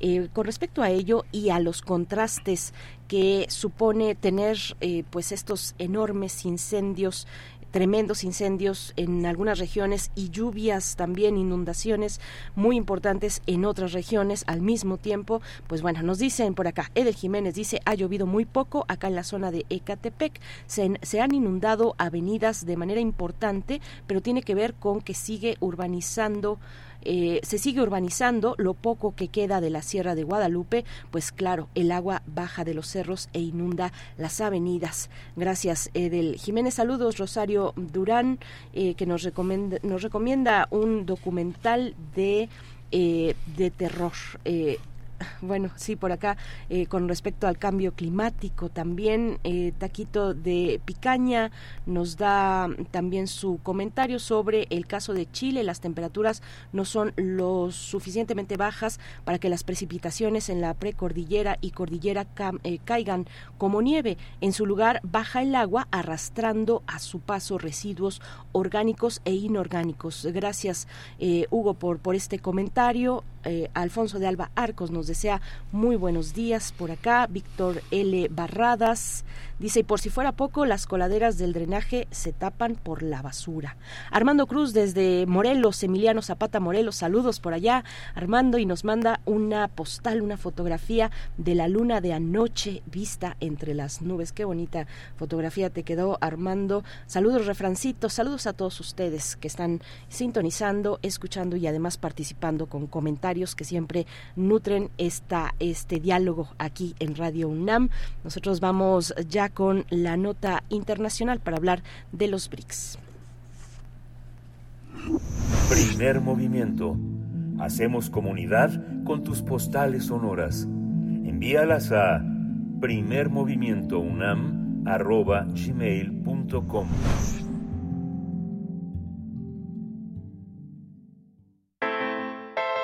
Nota Internacional el grupo de los BRICS, conformado por Brasil, Rusia, India, China y Sudáfrica, acordó la ampliación del bloque y estableció pautas para la adhesión de nuevos miembros. Tras dos días de reuniones, el selecto grupo de potencias emergentes anunció la inclusión de países como Argentina, Arabia Saudí, Egipto, Emiratos Árabes Unidos, Etiopía e Irán. La reunión tuvo lugar en Sudáfrica el último país en incorporarse a este club en 2010. En este encuentro se debatió la entrada de estos seis países, así como los protocolos de admisión e integración. Asimismo, se acordó que la fecha de incorporación será el primero de enero del 2024. Por tanto, el club representará el 46% de la población mundial y el 36% del PIB global, lo que los colocará en una posición privilegiada y geoestratégica de influencia en el comercio mundial. El presidente de China, Xi Jinping, celebró el entusiasmo de los países en desarrollo hacia el bloque y el hecho de que cerca de 40 naciones han solicitado unirse a los BRICS. El mandatario chino aseguró que se busca aumentar la influencia mundial de China frente a Estados Unidos. Por su parte, el presidente de Rusia, Vladimir Putin, que quien se dirigió a la cumbre mediante videoconferencia debido a que tiene una orden de arresto por parte de la Corte Penal Internacional por presuntos crímenes de guerra en Ucrania, pues manifestó su respaldo a la expansión de los BRICS. Pues vamos a conversar, vamos a conversar sobre esta reciente reunión de las economías emergentes que conforman los BRICS y la propuesta para incluir a otras naciones. Y vamos a tratar el tema con Luis Guacuja, el responsable del programa de estudios sobre la Unión Europea del posgrado en la UNAM. Le doy la bienvenida. Buenos días, estimado Luis Guacuja. Gracias por estar aquí. Doctor Luis Guacuja, ¿nos escuchas? Buenos días. Hola, muy buenos días. ¿Cómo están? Saludos, Miguel. Eh, saludos, Berenice. Saludos a todo el auditorio. Gracias, Luis Gracias, doctor Luis Guacuja. Bueno, pues estamos aquí con esta, con esta eh, conclusión de la cumbre de los BRICS, como hemos dicho, que tuvo lugar en Sudáfrica. Te pediría, doctor Guacuja, que nos eh, cuentes un poco de cómo surgió esta alianza de países, cuál era el sentido detrás de organizar en torno a una alianza, pues economías emergentes como lo son mm, Brasil, Rusia, India, China, Sudáfrica, emergentes, hasta qué punto cuéntanos, hay que, hay que decirlo, lo comentábamos muy temprano, que en el lanzamiento de esta, de esta alianza de países, por ahí andaba Sergei Lavrov, el actual ministro, y, en aquel momento también ministro de Relaciones Exteriores de Rusia. Eh, bueno, solamente para dejar esa nota de, lo que ocurría en el momento en el que se decidieron aliar estos países. Cuéntanos de, del sentido que tienen los BRICS. Bueno, el, origen económico de los BRICS eh, data de 2001, ¿no? Eh, digamos, es eh, este nombre que se le dio a esta agrupación de, países por las iniciales de cada uno de, quienes lo conformaron, Brasil, Rusia, India, China y Sudáfrica, estos mercados llamados emergentes, pero no fue hasta 2008 que realmente empezaron a reunirse, unas reuniones más o menos de carácter informal, pero desde entonces hasta ahora pues el mundo ha cambiado mucho. Estamos a dos semanas de que se cumpla el aniversario del 11 de septiembre, un hecho que eh, cambió el panorama global, eh, cambió el orden mundial. Eh, después de eso han pasado muchas cosas. Hemos tenido una crisis económica muy importante en 2008, la irrupción de Donald Trump como presidente de la Casa Blanca 16, el Brexit en la misma en el mismo año eh, y ahora bueno pues una pandemia de, la que todavía estamos viviendo ciertas consecuencias y una guerra en Ucrania que también vuelve a cambiar el panorama mundial. Y en medio de todo este desorden y reacomodo sobre todo de las potencias mundiales que pretenden eh, influir en distintas partes del mundo eh, la reunión en Johannesburgo, en Sudáfrica, pues eh, irrumpe otra vez como un hecho que trata de ser el contrapeso a, Occidente. ¿no? Por eso este anuncio tan importante de la incorporación de nuevos países, ¿no? de nuevos países como Argentina, Etiopía, Emiratos Árabes, Arabia Saudita, Irán y Egipto. ¿no? Eh, y eh, en un momento donde las organizaciones internacionales están en crisis, donde una organización como la de las Naciones Unidas no pudo evitar lo que está sucediendo en Ucrania, donde la Organización Mundial de la Salud tampoco pudo hacer frente de manera oportuna y eficiente a la pandemia por COVID-19.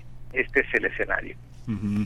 Se puede pensar en conjunto, como, como, como se dice, eh, cuando se mide el Producto Interno Bruto del conjunto, cuando se miden las potencialidades de sus exportaciones o de su capacidad para integrar eh, sociedades más eh, menos, menos privilegiadas y más manufactureras. ¿Se puede pensar en conjunto el bloque? ¿Realmente este conjunto es influyente? ¿La parte, la parte este, no termina siendo más que el, sí termina siendo más que el todo en el caso de la geopolítica, eh, este Luis. Eh, sí, pensemos que es un, digamos, es un foro eh, con cierta informalidad, ¿no? Lo interesante es lo, lo que representa, ¿no? el conjunto de estos países representan el 36% del territorio eh, mundial, 45% de la población el 37% del, del PIB y lo más relevante en este en este momento, ¿no? la producción de, hidrocarburos, más del 80%. Eh, eh, consideramos el ingreso de los Emiratos Árabes Unidos y Arabia Saudita, en un momento donde la guerra que se vive en Ucrania también es una guerra que tiene que ver con los energéticos, pero también es una confrontación donde hay dos modelos, eh, dos perspectivas de modelos económicos democráticos distintas.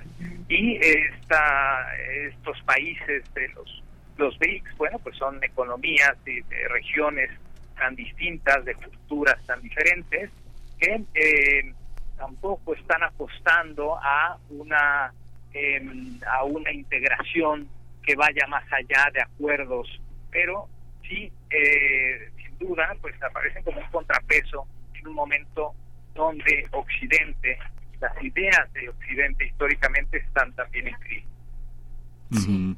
Esta también esta, esta, esta visión esta visión de la emergencia no, no resulta de alguna manera anticuada en la geopolítica, Luis, esta, esta visión de los emergentes cuando todos tienen este pactos de gobierno, tratados internacionales que en realidad este difuminan esas fronteras ya tan viejas, no sé, recuerdan un poco los criterios de la CEPAL, ¿no? Los, los emergentes, los ricos, este, los que ven por encima del hombro y los que ven de arriba hacia de abajo hacia arriba. Sí, claro, porque ya no podemos decir que la India es un país emergente, ¿no? ni China, evidentemente no son países emergentes, más bien había que cambiar eh, la idea, son países influyentes. La influencia que tiene China en el mundo, que va creciendo, eh, la influencia de la India, por ejemplo, también, que ha crecido de manera importante, sobre todo en regiones como África o como América Latina y el Caribe, eh, espacios donde Occidente ha dejado de estar presente. Y estos vacíos que ha dejado Occidente los han estado aprovechando otros actores, China, eh, Rusia, la India, y ahora estamos ante ese, em, esa disputa por el poder y la capacidad de influencia de las potencias en el resto del mundo. Y además las alternativas, ¿no? Recordemos que el BRICS tiene ahora pues un banco de, de desarrollo donde hay préstamos también. Eh, ahora el caso emblemático de Argentina, ¿no? Ahorcado desde hace varias décadas eh, por el Fondo Monetario Internacional y esta esta idea de sumarse a los BRICS pues es eh, digamos es plantarle cara al, al, Fondo Monetario Internacional no porque hay alternativas. Una de las cosas que se han puesto sobre la mesa es el tema de la desdolarización. Sí, la desdolarización eh, y bueno, regresando esta, a esta cuestión, Luis Guacuja, de la noción de mercado emergente, ya como desdibujada, deslavada, eh, bajo otras circunstancias, pues eh, la incorporación de estos nuevos miembros a partir del próximo año, ¿qué, ¿qué nos dice? ¿Cuál es la intención, el interés de incluir a estas naciones? lamentablemente Argentina no puede considerarse ahora como un mercado emergente. ¿Cuál es entonces la, pertinencia, el interés político, las cartas que juega Argentina para eh, pues ingresar a este grupo de los de los BRICS, doctor Guacuja? Bueno, justamente es la, es la presencia. Si vemos eh, los países eh, que plantea, se plantea que se sumen a partir del próximo año, pues eh, representan distintas eh, distintas zonas eh, geográficas del, planeta, ¿no? distintas zonas de influencia también. Esto no es, digamos, no solo es privativo ahora de los BRICS, recordemos que la propia Unión Europea en algún momento lanzó esta idea de tener socios estratégicos, y es socios estratégicos en distintas partes del mundo con capacidad de influencia en sus regiones. Y esto es lo que estamos viendo aquí con esta idea de incorporar actores como Egipto, como Emiratos Árabes, como Arabia Saudita. El caso de Argentina pues resulta simbólico eh, por el, el tema y, la deuda tan importante que se tiene con, el banco, con el Fondo Monetario Internacional y que tiene tristemente pues una fecha de caducidad. ¿no? Si se materializa, esperemos que no, que a un personaje como Milei llegue a la presidencia Argentina, bueno, y él ya ha anunciado que eh, pues va a sacar a Argentina del Mercosur y por supuesto sacaría a Argentina de, los BRICS. Todo este todo este panorama en, eh, que, que digamos nosotros estamos observando desde México esta esta mirada que de alguna manera coloca a, a, ciertos países con características comercializables en la geopolítica. ¿Cómo, ¿Cómo se ubica México con un presidente, digamos, como tan distante a estas, a estas adhesiones? Hay una, hay una distancia, de, eh, es cierto, digamos, este, esta percepción que tengo de este ¿Cómo la consideras? ¿Es, ¿Es, cierto que esta resistencia de López Obrador a las adhesiones lo desmarca a México de esta, de esta competencia? Digamos, eh, sí y no, porque mm. el, el, escenario mundial tiene, tiene distintas pistas, ¿no? Y eh, evidentemente para México nuestra alianza económica indudable está en América del Norte, pero nuestra influencia política está en América Latina. Y tenemos cierta influencia en Europa, una nula influencia en África, por ejemplo, y eh, son en estas distintas pistas donde también eh, se juega, no solo con los discursos, sino también en este replanteamiento de las pertenencias. México mucho tiempo lideró al, grupo del, de los 77, al que es 77. Después, eh, con la firma del Tratado de Libre Comercio de América del Norte, o antes con el ingreso de México al GATT y esta tendencia hacia la apertura comercial, pues México cambia su visión del mundo y apuesta hacia América del Norte, deja de mirar al sur. Ahora lo que ha hecho el presidente mexicano es tratar de volver la mirada al sur en un sentido sobre todo político. Sabemos que hay una afinidad eh, con distintos líderes de la región de América Latina, sobre todo ahora que ha habido un viraje importante a la izquierda, Lula, Petro, eh, también lo ha habido con, con Bolivia, eh, con Argentina, por supuesto, y ahí está la influencia política. Pero nuestra dependencia económica está en América del, Norte. ¿no? Algunos países, sobre todo en América del Sur, apuestan por esta em, autonomía estratégica que se, que se llama, ¿no? esta cierta distancia ah, respecto a Estados Unidos, pero que al mismo tiempo saben que hay una influencia que está ahí por medio de organizaciones como la Organización de Estados Americanos o el Banco Interamericano de Desarrollo y la presencia de América Latina y el Caribe en los foros internacionales. Recordemos que si México ocupó un lugar en el Consejo de Seguridad de las Naciones Unidas, no es la voz de México, es la voz de, de GRULAC, ¿no? del Grupo de América Latina y el Caribe. Y esto solo pudo haber sido posible con los votos de América Latina y el Caribe. Nuestra relación política está en el sur nuestra relación económica está en el norte. Y esto también hay que advertirlo en esta recomposición del mundo, donde hay distintos intereses con distintos actores y que va variando en distintos momentos también. Sí, eh, profesor, y otro de los de los de los países, perdón, otro país que llama mucho la, la, atención y que se va a incorporar en 2024 a los BRICS es Irán. Irán, que, bueno, hay mucho que decir al respecto. Eh, hemos platicado aquí en este espacio eh, con especialistas eh, en, en, la región sobre, bueno, desde el acuerdo de no proliferación de armamento nuclear, el movimiento social que se ha pues se ha construido, se ha ido organizando recientemente en torno a las libertades de las mujeres, a sus derechos, en fin, Irán, Irán ingresará a los BRICS. ¿Qué, ¿Qué comentario te merece esta, esta noticia? Bueno, pues es parte un poco de, retomar cierta influencia. Sabemos que hay conflictos importantes con un país como, como Israel, ¿no?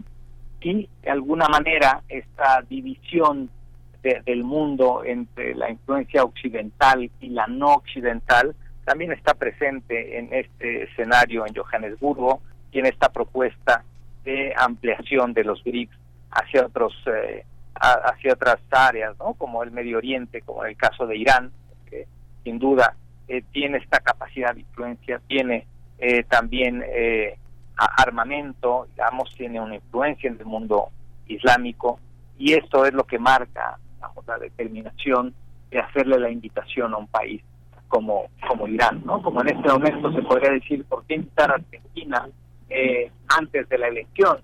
O en un momento donde la inflación en este país además es consciente. Bueno, la capacidad de influencia en un momento determinado, eh, lo que busca también esta, esta reunión de, los BRICS. Sí, La relación con Rusia también importante en Irán. y eh, bueno, pues estamos estamos llegando al, cierre. Hay otra cuestión importante, Miguel Ángel. No sí, sé si querías hay una esta parte de la emergencia de, de, la izquierda en los países latinoamericanos y cierta, ciertas formas que se conservan de lo propio que critican de la parte neoliberal, los megaproyectos, cierta todavía influencia de la de la minería eh, cierto alejamiento a pesar de que en el discurso están cerca del, del, del tema eh, del tema ecológico y de la sustentabilidad eh, un, un, continente de izquierda pero lleno de contradicciones al mismo tiempo. Puede un continente con este discurso sobrevivir al interior con una economía que arrasa todavía con sus propios este con sus propios paisanos con sus propios con sus propios electores Luis bueno, habría que replantear también los modelos que nos sirven para, para la integración regional. ¿no? Se ha tratado de, copiar y a veces imponer modelos de integración desde, desde Washington o algunos con una fuerte influencia de Europa. Más bien quizá debería apostar América Latina a otro modo de integración, quizá por temas, ¿no? y no de manera totalmente integrada integrarse por ciertos temas. ¿no? La CELAC ha hecho algunos esfuerzos, por ejemplo, en el tema aeroespacial, lo, puede, lo está haciendo en materia de salud. En fin, quizás si se apuesta de manera temática, eh, pueda tener cierto éxito. Es cierto que eh, la, izquierda en América Latina es variopinta, eh, o con muchos matices, con muchas distancias, incluso en distintos gobiernos, pero también con algunas notas en común. El tema de la reivindicación, sobre todo de los pueblos originarios, y una visión que tendría que ser eh, diferente respecto al tema del medio ambiente. ¿no? Ahí está la voz de Lula plantando cara también a, la Unión Europea, diciendo nos interesa recuperar la Amazonia, pero sin las amenazas que vienen de Bruselas. ¿no? Entonces, eh, hay que es un momento de, de, mucho movimiento de las de las piezas eh, que, se, que se mueven en el, en el tablero y, eh, y es momento de reflexionar quizá replantear nuevas fórmulas, nuevas ideas y nuevos modelos de integración eh, que tomen en cuenta eh, pues un modelo de desarrollo diferente. Está clarísimo que que se ha impuesto eh, desde hace varias décadas no ha funcionado. ¿no? La desigualdad es brutal, el hambre en el mundo, casi 120 tantos millones de personas viviendo con hambre. Eh, perdón, 800 millones de personas y solo 122 millones a partir de la pandemia por COVID-19. Las cifras son inadmisibles, las acaba de publicar también la Organización eh, en contra del, hambre, ¿no? Naciones Unidas, y este, tenemos que apostar a nuevos modelos, los que vivimos actualmente no han funcionado. Doctor Guacuja, por último, bueno, se incorporan naciones mm, económicamente poderosas, naciones árabes, eh, los Emiratos Árabes Unidos, Arabia Saudí. ¿Qué, implicaciones le ves, doctor, pues eh, eh, esta alianza de naciones poderosas frente, frente a Europa, frente a Europa, frente a la situación de la Unión Europea y su alianza con Estados Unidos, bueno, la, la OTAN ahí también? ¿Cómo ves esta recomposición con la entrada de, de Arabia Saudí y Emiratos Árabes Unidos a los BRICS? Bueno, pues está, está en juego el tema de los energéticos, pero también el tema de los alimentos, ¿no? Eh, la influencia que se tiene también en materia de producción de alimentos en, los BRICS es muy importante, casi el 50% del trigo, más del 50% del arroz, 80% del aluminio y otros minerales, eh, otros eh, productos industriales y reservas que también cuentan en un momento donde hay eh, pues eh, están estas esta crisis energética esta apuesta por la alternativa de los combustibles y también está la crisis alimentaria importante donde eh, la guerra de Ucrania está afectando precisamente el suministro a países como eh, como los del continente africano. Bueno, ahí está la voz de, Vladimir Putin diciendo que él va a garantizar eh, esta proveeduría de, insumos eh, provenientes de Rusia. Y en fin, es digamos un, un campo de batalla en muchas dimensiones la que se está librando y e insisto es, es una es una batalla por la influencia de las potencias en el mundo y el dilema de la unipolaridad o la multipolaridad. Sí. Pues Luis Guacuja, pues muchísimas gracias. Siempre, siempre este es, es muy, muy asombroso escucharte porque muchos puntos de vista pues están renovándose. Eh, eh, no es en vano que eh, formas parte de un programa totalmente de análisis y de renovación de todos estos conceptos, que es el programa de estudios sobre la Unión Europea del posgrado en la UNAM. Siempre te agradecemos pues estas elecciones, por supuesto involuntarias, eh, pero al pero muy inspiradoras del pan de la geopolítica internacional. Muchas gracias, Luis. Gracias, gracias a ustedes. Hasta pronto, doctor Luis Guacuja. Nosotros vamos a hacer una pausa musical. Son las 8 con 31 minutos, la media en este miércoles 30 de agosto. Vamos con música a cargo de Carmen Ruiz. Feliz.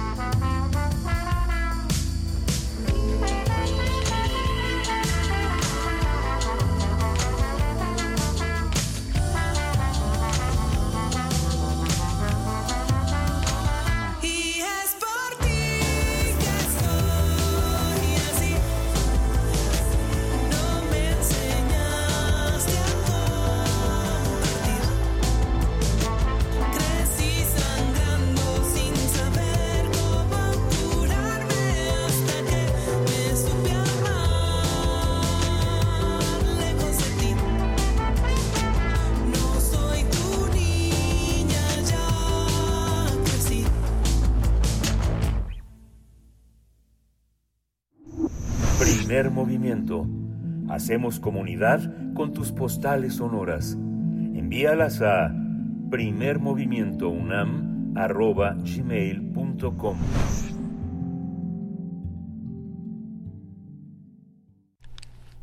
El proceso electoral rumbo a, a 2024 es de lo que vamos a hablar más, ah, adelante, pero en este momento vamos a escuchar de nuestros compañeros de UNAM Global. Eh, saludos a todos, saludos a toda la banda de UNAM Global que siempre nos traen eh, materiales muy interesantes. Un universitario egresando de la Facultad de Artes y Diseño eh, desarrolla una aplicación que mejora el trabajo de expertos forenses. Vamos con esto, con este material de UNAM Global y después volvemos ya para hablar de la nota del día, en la fractura en movimiento ciudadano. Pero primero, demos pasó esta información.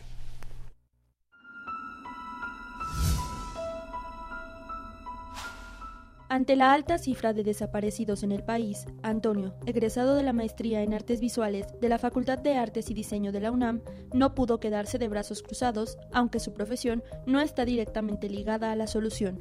junto a un equipo interdisciplinario de profesionistas de la UNAM, de la ENA y del Instituto Tecnológico Superior de San Andrés Tuxtla, Veracruz, crearon Gato, una aplicación que simplifica, agiliza y mejora el análisis de restos óseos. Hicimos una investigación a partir de la, de la misma, se integran en una tecnología, en una aplicación, diferentes técnicas forenses. Ejemplo, en el cráneo encontramos una trayectoria de, bala en esta dirección. Es justamente una aplicación eh, eh, que, que facilita la identificación de restos socios, ahorra tiempo, ahorra trabajo, ahorra el peso del compromiso cotidiano que tienen los colegas forenses y eso es muy importante.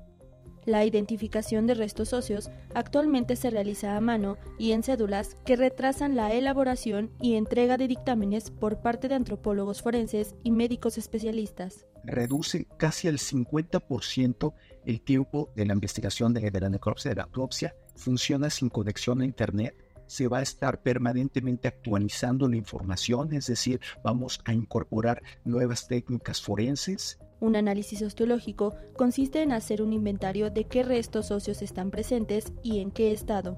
La aplicación procesa datos del perfil biológico del hueso y se obtienen datos como el sexo, edad, estatura y ancestría cuenta con encriptación que protege la confidencialidad de la información y está diseñada para ser utilizada por antropólogos forenses y médicos especialistas en el área. GATU ya fue presentada a las autoridades de la Fiscalía General de Justicia de la Ciudad de México y al Instituto de Servicios Periciales y Ciencias Forenses.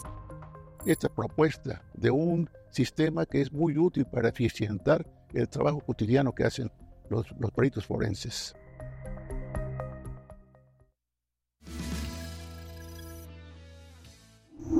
Primer movimiento.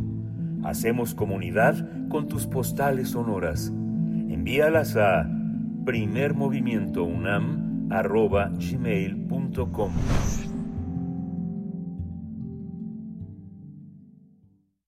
Nota del día.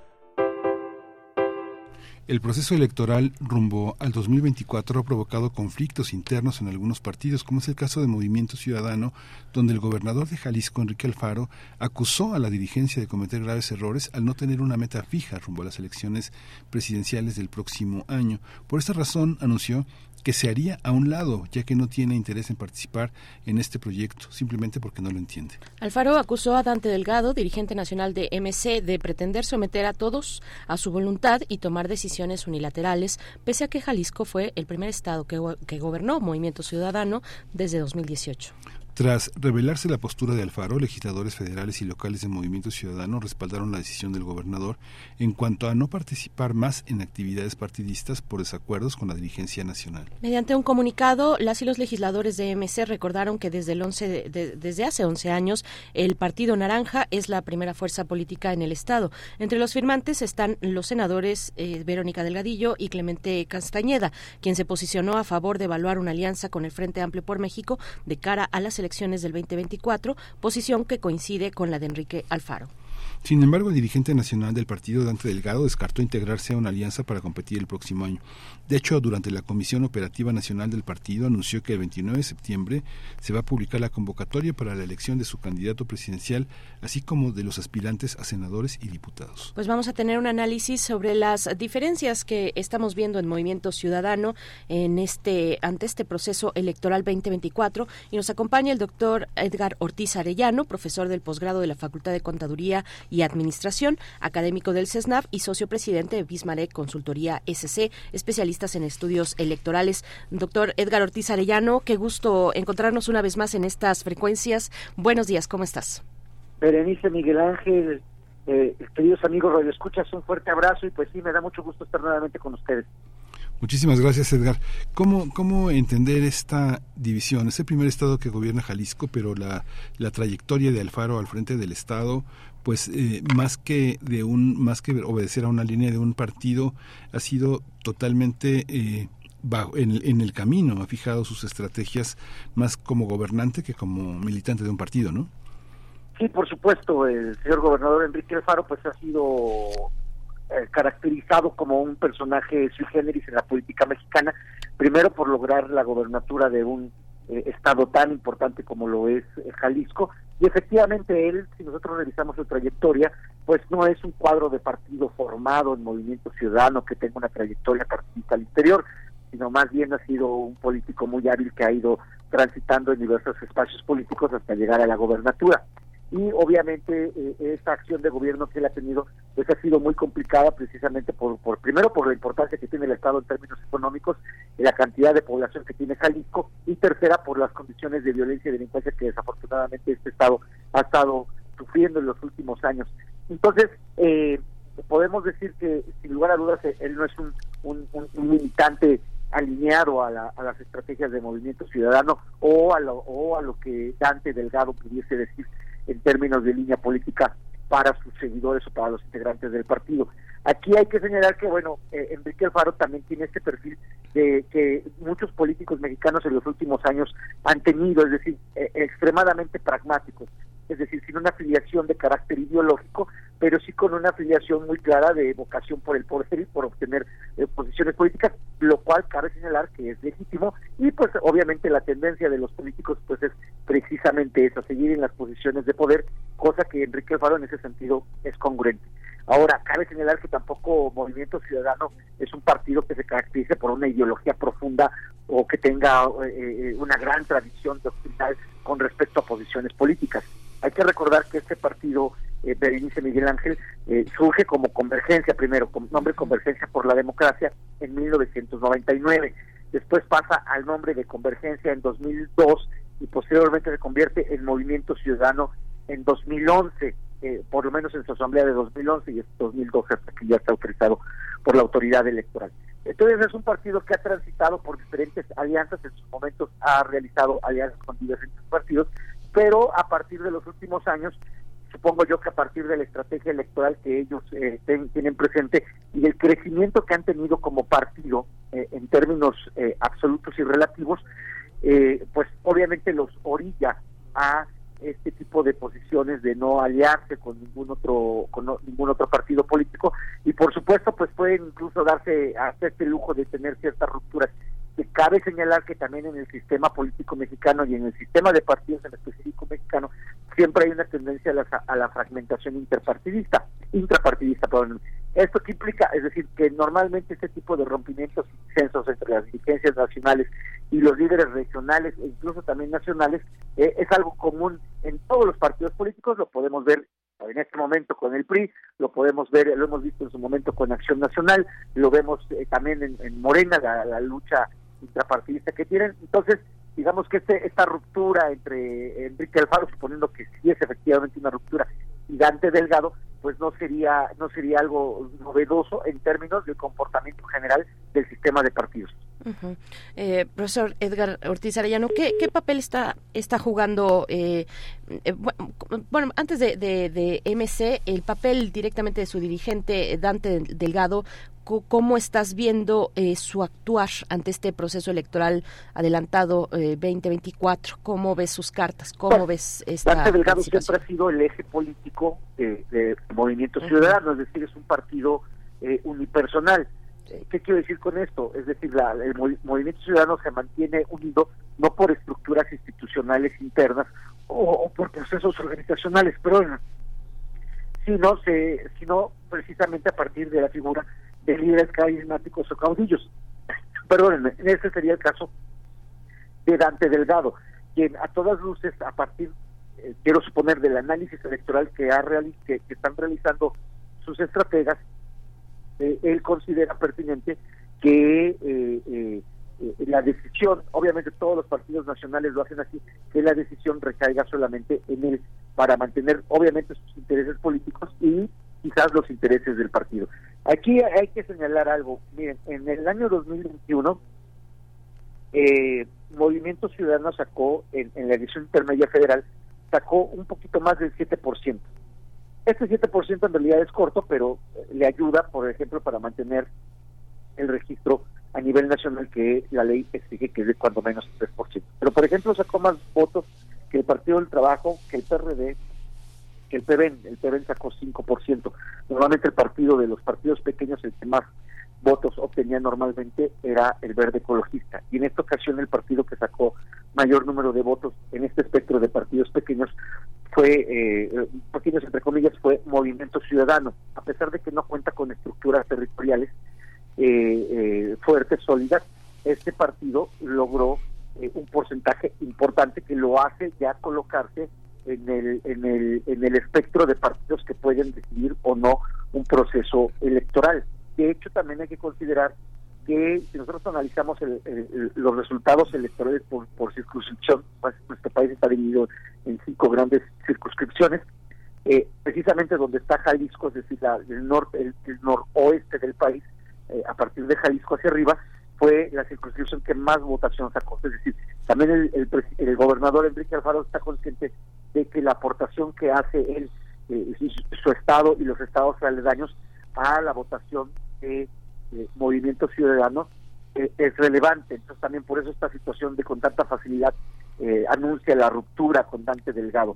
Ahora, aquí sí tendría Dante Delgado que considerar si efectivamente los otros posibles líderes regionales carismáticos con los que pudiese contar pueden suplir esa ese ese esa falta de votos que quizás Enrique Alfaro podría quitar al partido. Obviamente, ¿cuál es la preocupación de Dante Delgado y de cualquier otro partido? Primero, mantener el umbral, es decir, mantener la votación de cuando menos del 3% para conseguir el registro. Segundo, ir aumentando la votación de su partido. Recuerden que en nuestro país eh, eh, el financiamiento que se da a los partidos es eh, predominantemente público. Es decir, cada voto que obtiene un partido representa dinero, además de posiciones políticas en, en, en, en los aparatos legislativos, también implica dinero es decir, los, partidos políticos eh, de facto y especialmente estos partidos que no tienen grandes estructuras territoriales son, eh, lo, digo con franqueza, son lamentablemente un gran negocio para los dirigentes eh, partidistas. Entonces, Dante Delgado va a querer erigirse, va a querer erigirse como el gran elector al interior de su partido y obviamente esto también va a estar en función de, de, de, cuánto, de cuánta ventaja o, o eh, recompensa política puede obtener su partido y obviamente él, porque esto va a implicar que eh, mantengan escaños y normalmente como ha sido la lógica en Movimiento Ciudadano, pues Dante Delgado siempre ocupa una posición en las primeras, eh, en, la, en, los primeros lugares de las listas plurinominales por parte del Movimiento Ciudadano. Entonces, primero vemos una defensa de intereses de Dante Delgado de su proyecto que construyó y que también es legítimo que lo defienda, y por otro lado, pues la viabilidad de su partido pero creo que el punto más importante es esta condición de gran eh, elector al interior de, su organización política. Y hay una parte, no sé cómo tú lo ves, Edgar, pero digamos todo el conjunto de partidos políticos que están administrados eh, eh, legalmente por el INE, en realidad son parte de un juego democrático en el que todos pactamos con ese, con ese acuerdo. Sin embargo, la autoridad moral de los partidos, no sé, eh, yo veo más el Movimiento Ciudadano, en el Partido Verde, en ese tipo de partidos como una, una cuestión más de, de marketing, de saber manejar. Bueno, tú eres un, un, super experto en este tema, de saber manejar de construir un electorado fuera, fuera del sentido moral, profundo, ético que tiene un elector politizado y comprometido, sino que muchas de las eh, demandas que recogen estos partidos son demandas muy inmediatas, algunas generales, pero algunas muy circunstanciales a las que la ciudadanía se enfrenta, no sé, como alumbrado, permisos, este, facilidades para invertir, ese tipo de elementos que hacen que una, una sociedad se adhiera a ciertas, eh, ciertas promesas. Pero hay otras, por ejemplo, en el que hay una serie de cruces con organizaciones de la sociedad civil, con defensores de derechos humanos, con grupos ecologistas, con grupos este de este eh, con grupos de, eh, de, lenguas eh, indígenas, etcétera. Hay otra parte que se sostiene con eso. No sé, pienso por ejemplo la manera eh, con el respeto que se dirige López Obrador a Cuauhtémoc Cárdenas, por ejemplo, o lo regañón que puede hacer Cuauhtémoc Cárdenas con López Obrador, o la solidaridad con Lula, o la, la, solidaridad con Evo Morales. Hay una línea ética, pero en estos partidos pues no hay ninguna ética, es un puro business, ¿no? Es algo, es, ya lo dijiste, pero es no, no, hay, no hay nada que sostenga éticamente un pensamiento, ¿no? No les importa ni las mujeres ni los niños, sino todo lo que esté en lo inmediato, ¿no? Sí, lo, que pasa es que hay un gran incentivo para estos partidos eh, que no, no tienen, digamos, una gran presencia nacional o que no tienen eh, principios ideológicos eh, sumamente consolidados a lo largo de los años, de las décadas. Es decir, ¿cuál es este incentivo? Pues precisamente el financiamiento público y la obtención de posiciones a partir de eh, el sistema de representación proporcional que tenemos en nuestro país. Entonces, este, estos dos incentivos, financiamiento público y posiciones de representación proporcional, son un, un, fuerte aliciente para estos partidos y son, por supuesto, un gran, un gran negocio. Aquí lo que hay que considerar es que, eh, insisto, todo el sistema político mexicano en general es de tipo pragmático, es decir, no, no, no tiene profundidad ideológica, sino más bien los políticos se mueven por la oportunidad o por el oportunismo político, si lo queremos considerar así. Y efectivamente, los, eh, en el caso de Movimiento Ciudadano responde a necesidades inmediatas, a líderes carismáticos, a, condiciones, eh, son partidos catch-all, es decir, que tratan de representar a toda la sociedad y a su vez no representan a nadie. Eh, son partidos que pueden obtener triunfos muy focalizados, pero no necesariamente tienen una presencia importante a nivel nacional tienen poco desarrollo institucional, que quiere decir, no tienen estructuras partidistas consolidadas, eh, no, no tienen eh, formación de cuadros, digamos, eh, con seriedad, no hay representación política en diversos sectores sociales de alguna u otra manera más o menos organizado. y sí, efectivamente, lo que recurren mucho es a las cuestiones de carácter de mediático, marketing. Tenemos el caso del gobernador de Nuevo León, que es un gobernador sumamente mediático en términos de redes sociales, tiene gran impacto en, Instagram, en Twitter, pero especialmente en Instagram. Es decir, utilizan ese tipo de estrategias y van construyendo la política al día. Es decir, la van construyendo de medios y de contenido que no necesariamente refleja un interés de carácter de valor o que aporten valores a la valores en todos los sentidos a la sociedad. Ahora también esto a estos partidos podría perjudicarles, pero no necesariamente a la cúpula, es decir, al partido como estructura institucional, obviamente a la larga lo va perjudicando, pero eh, eh, beneficia al corto plazo a los eh, dirigentes que se encuentran en la cúpula partidista. Es decir, si nosotros analizamos, por ejemplo, el comportamiento del movimiento ciudadano, y alguien podría decir, bueno, tiene dos de los estados más importantes de la República en términos económicos, como es el caso de Nuevo León y como es el caso de Jalisco. Pero si, por ejemplo, nosotros revisamos el caso de Movimiento Ciudadano en la Ciudad de México, por ejemplo, en la, en la, elección intermedia, en prácticamente 10 de las alcaldías de la, de la Ciudad de México, o sea, más de la mitad, no alcanzaron ni siquiera el 3% de la, de la votación. Eh, y especialmente en aquellos en aquellas alcaldías eh, que son eh, que tienen predominancia rural, prácticamente este partido es inexistente. Esto, se debe precisamente a esta falta de, estructura institucional y de un trabajo interno y de inversión que pues, a fin de cuentas reciben el dinero público para consolidarse institucional, eh, ideológica, política, eh, mediáticamente con la ciudadanía. Sin embargo, no lo no lo no lo hacen. Los recursos dicen pues para otro tipo de condiciones. Y efectivamente algunos partidos como Movimiento Ciudadano le han aportado le han apostado también a tratar de vincularse y de cruzar y de, y de montarse incluso a las estructuras ciudadanas. Si nosotros revisamos los procesos anteriores, eh, eh, en el caso particular del Movimiento Ciudadano, hemos visto eh, llamados a la ciudadanía para registrarse como precandidatos a, Movimiento Ciudadano, precisamente primero porque no cuenta con los cuadros suficientes para, para llenar incluso las posiciones de candidaturas que la ley exige. Pero por otro lado también para venderse como un elemento, eh, de hecho durante muchos años ese fue el discurso del movimiento ciudadano, de venderse precisamente como un espacio dirigido a la ciudadanía en contra de los políticos, pero en realidad el ciudadano no tiene absolutamente nada. Eh, eh, al contrario, a fin de cuentas, si nosotros revisamos la trayectoria de casi todos sus dirigentes, pues tienen una, una, una, una un currículum interesante en términos de participación política sí. es decir, han pasado por diferentes espacios.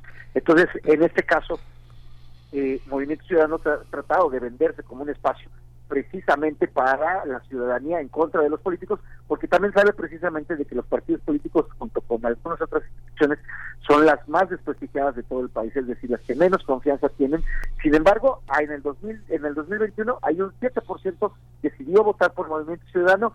En Nuevo León decidieron poner un gobernador que se lanzó por la por la por la marca de Movimiento Ciudadano, aunque no necesariamente está identificado. En Jalisco también Enrique Alfaro en su momento decidió y, tuvieron éxito eh, en términos electorales. Ahora faltará ver cuál va a ser el resultado en la evaluación de gobierno. Pues, profesor Edgar Ortiz, nos quedan dos minutitos, tres minutos, y me gustaría que, hablando de estas distancias, de estas diferencias al interior de los partidos o incluso posibles rupturas, pues habláramos un poco para el cierre en estos tres minutos de lo que está pasando en el PRI, también en el Frente Amplio por México, en lo que pasa dentro del PRI con el anuncio de Alito que, que habrá, eh, bueno, que, que le está pidiendo no pidiendo, está, digamos, yendo en un proceso más rápido en, en el que sugeriría tal vez que Beatriz Paredes pues se eh, decline, decline en esta participación que tiene dentro del Frente Amplio por México. Vimos, vimos el eh, mensaje que enviaron eh, varios priistas, algunos priistas, algunos de cepa, algunos tan, tan con tanta trayectoria dentro del PRI como Dulce María Sauri Riancho, que desde los 80, de los, desde los años 80 participa en el PRI y ha tenido cargos muy importantes a nombre de ese partido y dentro de ese partido. ¿Cómo ves la cuestión? Dos minutitos para que nos des un poco el panorama de lo que ves eh, con esta cuestión de la candidatura o posible candidatura, pues aspiración de Beatriz Paredes y de eh, esto que insisten quienes eh, apoyan esa posibilidad de que esperar a ver los resultados de las encuestas. Bien, bueno, hay, que habría que poner esta este con este comentario lamentable, me parece, del presidente del partido, Alejandro Moreno, del partido eh, del PRI, Partido Revolucionario Institucional. Primero, me parece lamentable su, su opinión. Y segundo, hay que poner esta discusión en el marco de que lleva prácticamente dos años eh, el Partido Revolucionario Institucional en una lucha interna. Primero, la facción que dirige eh, el presidente actual por mantenerse en el poder y con ello poder decidir las candidaturas del, eh, que se van a jugar en el próximo año. Es decir, hay, un interés importante de, de, mantener de mantenerse él en el poder para poder tomar decisiones con respecto a las candidaturas y obviamente pues, favorecer a una facción de este partido. Y segundo, pues todo un gran bloque de diferentes sectores eh, priistas que no están de acuerdo con el presidente del partido. Incluso en su momento se tomaron las oficinas, una facción de este partido tomó las oficinas en contra del presidente, las instalaciones del PRI.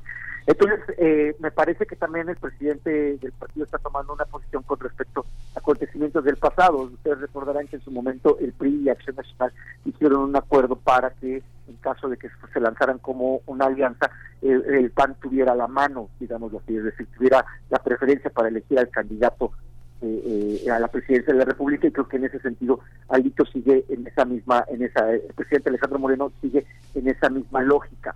Y, pero eh, eh, creo que el comentario que hizo de denostar la, aspiración de Beatriz Paredes, que es una, sin lugar a dudas, yo creo que es uno de los políticos que va a pasar a la historia de este país, o ya está pasando porque tiene una larga trayectoria, es una política sumamente asentada, experimentada, eh, conocedora de la vida política y diplomática del país, eh, sin lugar a dudas un activo relevante para la, para la nación, independientemente de las fobias o filias que podamos tener hacia el partido al que ella pertenece.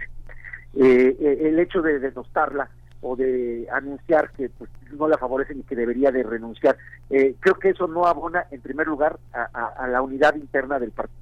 Segundo, creo que no abona al Frente Amplio, porque hace, hace una, hace eco de una ruptura eh, importante al interior de las diferentes facciones que conforman este Frente Amplio.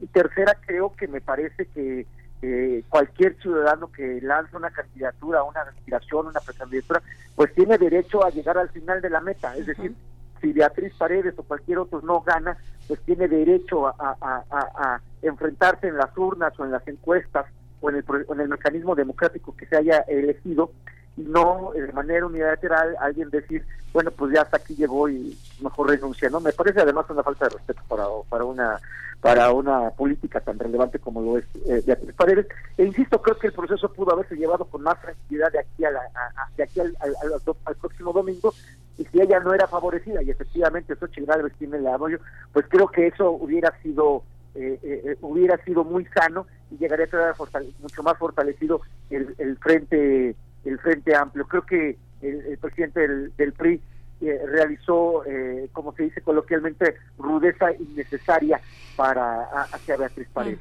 Pues muchas gracias. Muchas gracias, Edgar Arellano, muchas gracias. Y bueno, pues seguiremos analizando todo este tema. Queda muchísimo, muchísimo que hacer. Doctor Edgar, Ortiz Arellano, profesor del posgrado en la Facultad de Contaduría y Administración, siempre gracias por tu, por tu, siempre por tus opiniones y por tu participación. Muchas, Muchas gracias. a ustedes por invitarme, Miguel Ángel, Berenice, un fuerte abrazo y a todos sus redescuchas. Gracias, hasta pronto, profesor Edgar Ortiz Arellano. Nos despedimos de Radio Nicolaita, son las 9 de la mañana. Vamos al corte. Síguenos en redes sociales. Encuéntranos en Facebook como Primer Movimiento y en Twitter como arroba PMovimiento. Hagamos comunidad.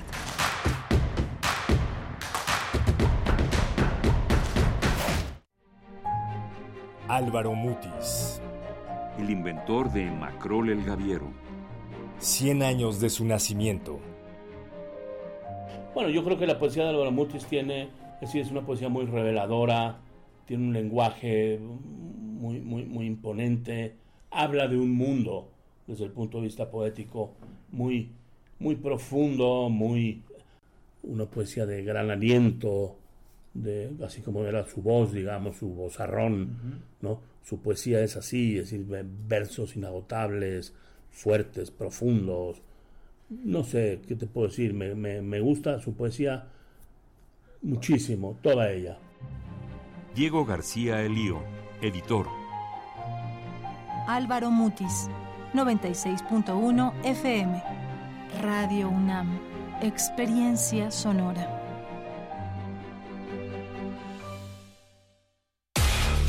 En la vida cotidiana se reflejan las problemáticas sociales, con diferentes causas y consecuencias.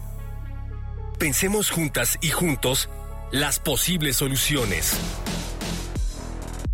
Vida cotidiana. Análisis de nuestro día a día. Viernes a las 16 horas, después del corte informativo. Si sucede a nuestro alrededor, es importante. Radio UNAM, Experiencia Sonora. ¿Por qué es valioso tramitar tu INE si cumpliste 18 años? Porque es muy importante que mis valores se vean reflejados en las decisiones de mi país. Porque por fin mi voz va a contar. Porque ya es tiempo de tomar mis propias decisiones. Ya puedo tomar decisiones, ya puedo votar. Así empecé mi cumpleaños, yendo por mi INE. Si ya cumpliste 18 años, ve al módulo del INE y tramita tu credencial. Haz tu cita en INE.mx o llama a INETEL 804-33-2000. Mi INE es valioso porque me identifica y nos une. INE. Habla Andrés Manuel López Obrador. ¿Por qué nos alcanza el presupuesto sin endeudar al país? La fórmula es sencilla, austeridad republicana y no permitir la corrupción. No hemos comprado un vehículo nuevo desde que llegamos al gobierno. Y también ahora están pagando impuestos los potentados. No se les condonan los impuestos a los de arriba. Por el bien de todos, primero los pobres. Quinto informe, Gobierno de México.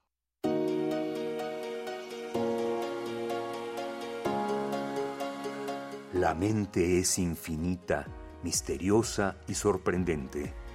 Entender qué pasa dentro de ella es una odisea. Para ello existe la psicología. Una brújula en medio de un mapa. Juntos hagamos conciencia, psicología y sociedad. Porque conocer la mente y cómo funciona en los actores de una sociedad nos compete a todos todos los lunes a las 6 de la tarde por el 96.1 de FM o en la página web radio.unam.mx. Un programa de la Facultad de Psicología y Radio UNAM. Experiencia Sonora.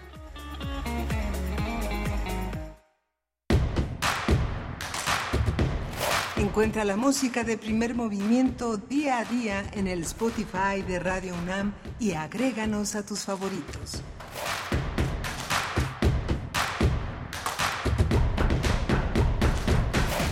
Buenos días, son las nueve con cuatro minutos. Estamos de vuelta y esto es Primer Movimiento. Están escuchando Radio UNAM 96.1 en la frecuencia modulada de Ciudad de México, 860 en la amplitud modulada. Un gusto estar con ustedes de vuelta. Estamos iniciando la tercera hora de transmisión. Hoy miércoles ya se agota agosto, 30 de agosto, miércoles 30 de agosto del 2023, mañana el último día del mes. Bueno, pues así estamos llegando a esta tercera hora de transmisión con Rodrigo Aguilar en la producción ejecutiva, Violeta Berber en la asistencia de producción, está Andrés Ramírez en los controles de la consola de la cabina de FM. Nos encontramos en Adolfo Prieto 133 en la colonia, colonia del Valle y también nos encontramos en la web www.radio.unam.mx y en las redes sociodigitales arroba P Movimiento en X antes Twitter y Primer Movimiento en Facebook. La voz en esta en este espacio eh, está a cargo de Miguel Ángel Quemain, aquí detrás del micrófono. Buenos días, Miguel Ángel. Gracias, Berenice. Gracias a todos nuestros radioescuchas. Venimos de una de un, programa muy interesante. Tuvimos en la siguiente, en la, hora anterior, a Luis Guacuja. Él es, eh, es eh, coordinador del posgrado en la, en la parte de estudios de Europa en la Facultad de Ciencias Políticas y Sociales en la, en la UNAM, pero ofreció un panorama muy interesante sobre el tema de los BRICS, el desarrollo de las categorías en ciencias sociales para entender la emergencia o, eh, y la periferia y la centralidad de muchas economías y muchos procesos políticos en América Latina. Y tuvimos también a Edgar Ortiz Arellano, profesor del posgrado en la Facultad de Contaduría, hablando de cómo, cómo se mueven las eh, eh, cómo se mueven las aguas de los partidos, las representaciones sociales a través de ese proceso que nos ha costado tanto trabajo en México discutir, discutir en todos los eh, rincones de, de, nuestro país y avalar como ciudadanos estos procesos, señalar a quienes hacen negocios, a quienes no nos representan. Muy, muy, muy, muy interesante la hora anterior, así que bueno, la puede buscar en nuestro podcast que está, que está ya a la mano en Radio UNAM.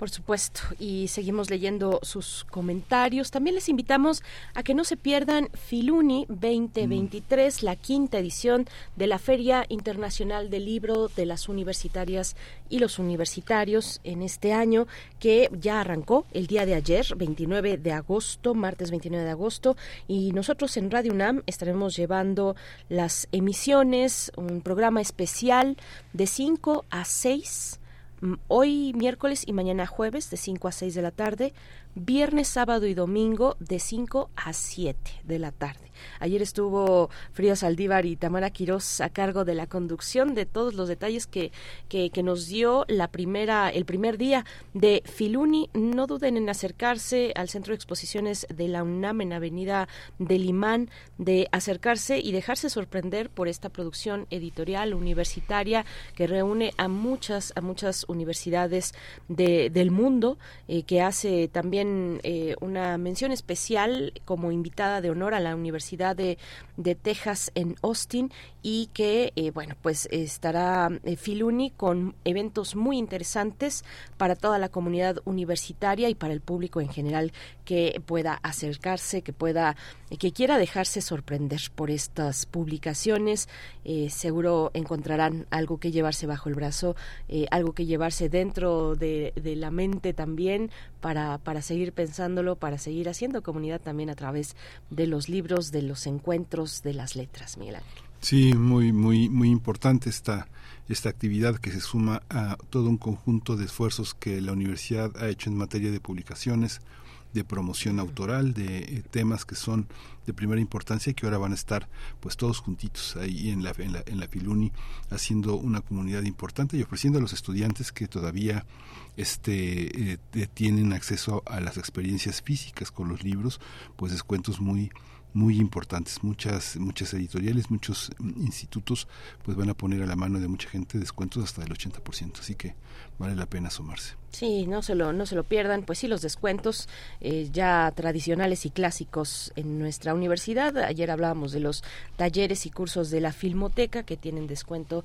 de hasta 50% para estudiantes, para egresados, académicos, INAPAM, etcétera. Está, está también corriendo. El día de mañana empieza el, el Festival Internacional de Teatro Universitario. Conversamos muy temprano con su director, con el director de Teatro UNAM, Juan Meliá, que nos dio los detalles de una edición muy especial porque son 30 años, son tres décadas de gozo colectivo a través del teatro universitario, del teatro universitario digamos, de, quienes están estudiando teatro propiamente y que serán los profesionales de, la actuación, de la dirección en, en, un futuro muy próximo, pero también de aquellos que paralelamente a su boca, a su, a su profesión, eh, puede ser derecho, puede ser eh, alguna ciencia exacta, alguna ciencia, alguna ciencia médica, una ciencia social, pero que de alguna manera están eh, involucrados, involucradas con el teatro a partir de grupos universitarios que pues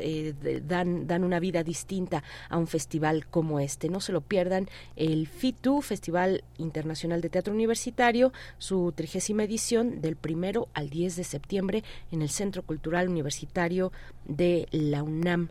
Miguel Ángel. Bueno, pues hay mucha actividad, muchísima actividad dentro de nuestra universidad, por supuesto una actividad que también tiene que ver con la decisión de, pues, con el nuevo periodo y el nuevo, el momento, el momento actual para eh, elegir a quién será eh, la nueva persona que dirigirá esta universidad. Bueno, en medio de todo eso, la UNAM pues sigue con sus eh, actividades académicas, con sus actividades culturales eh, de, de, mucha calidad para el público en general, para quien se quiera acercar a estas propuestas, Miguel. Pues sí, muy, muy, muy interesante. Vamos a estar dando cuenta de todas ellas. Mi compañera Berenice Camacho va a estar en Filuni conduciendo este esfuerzo que Radio UNAM hace en, eh, de, estar, de ofrecer la oferta cultural que hay eh, fundamentalmente el fin de semana, que es un espacio también para Radio UNAM muy importante. Muchos radioescuchas están atentos de estas emisiones, gente que no puede estar en Filuni, pero que pues que finalmente eh, gracias a la radio se animan a, dar ese paso fuera de casa y, y asistir a esta a, este evento tan importante. Sí, el sábado me toca conducir, estaré haciendo eh, mancuerda, mancuerna con Vicky Sánchez, con nuestra querida compañera de Prisma RU, eh, guionista también de Radio UNAM, Vicky Sánchez, estaremos eh, frente a los micrófonos de Radio UNAM que nos, eh, que, que, nos lleva hasta la Filuni 2023. Nosotros vamos con la poesía necesaria en la mesa del día íntimo tango, 20 años de la compañía de Elisa Rodríguez, quien estará con nosotros nosotros aquí en cabina, en cabina, Elisa Rodríguez, directora de la compañía Íntimo Tango. Vamos, vamos pues con la poesía. Es hora de poesía necesaria. Pues hoy la poesía y la música también, también la música son ambas para dejar registro, registro en estos micrófonos de los días de lluvia que nos ha tocado en varias partes del país. Y César Vallejo es el elegido con un poema que encontrarán en Trilce, el poema titulado 77. Está escrito eh, este el título en número con números romanos. Y bueno ustedes lo saben Trilce es una publicación de 1922 es una obra central una obra capital de la literatura y el poema más el poemario perdón Trilce el poemario más célebre de este gran escritor peruano César Vallejo. Eh, la música es de lo nuevo de Peel de Public Image Limited es una banda británica de Londres. La semana pasada les compartí uno de sus clásicos de la década de los 90 uno de los clásicos de Peel, eh, y, bueno, con su vocalista Johnny Rotten, que ya con el material más reciente, el que lanzaron hace algunas semanas, pues muestra a Johnny Rotten una madurez muy interesante, una evolución con este nuevo disco. Es interesante ver cómo este artista londinense de 67 años, pues logró transitar del punk más clásico de los Sex Pistols hasta el nuevo material que presenta con Public Image Limited, eh, que, que ofrece pues un una gama muy amplia y muy interesante de emociones. No dejen de escuchar si ustedes eh, son eh, pues eh, fans de, de PIL, de Public Image Limited, este nuevo material vale mucho la pena escucharlo de principio a fin. Yo ya llevo varias sesiones escuchándolo así de principio a fin y me ha, me ha resultado muy interesante. Así es que bueno, vamos a escuchar una canción de ese disco, pero antes vamos con 77 de César Vallejo. 77. Graniza tanto como para que yo recuerde y acreciente las perlas que he recogido del hocico mismo de cada tempestad. No se vaya a secar esta lluvia, a menos que me fuese dado caer ahora para ella, o que me enterrasen mojado en el agua que surtiera, que surtiera de todos los fuegos. ¿Hasta dónde me alcanzará esta lluvia? Temo me quede con algún flanco seco, temo que ella se vaya sin haberme probado en las sequías de increíbles cuerdas vocales por las que, para dar armonía, hay siempre que subir, nunca bajar. ¿No subimos acaso para abajo? Canta, lluvia, en la costa aún sin mar.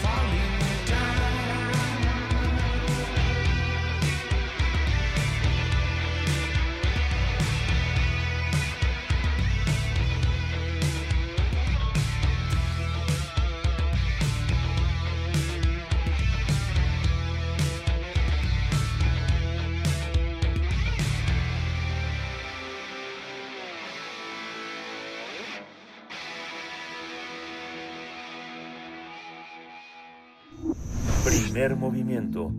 Hacemos comunidad con tus postales sonoras. Envíalas a primermovimientounam.gmail.com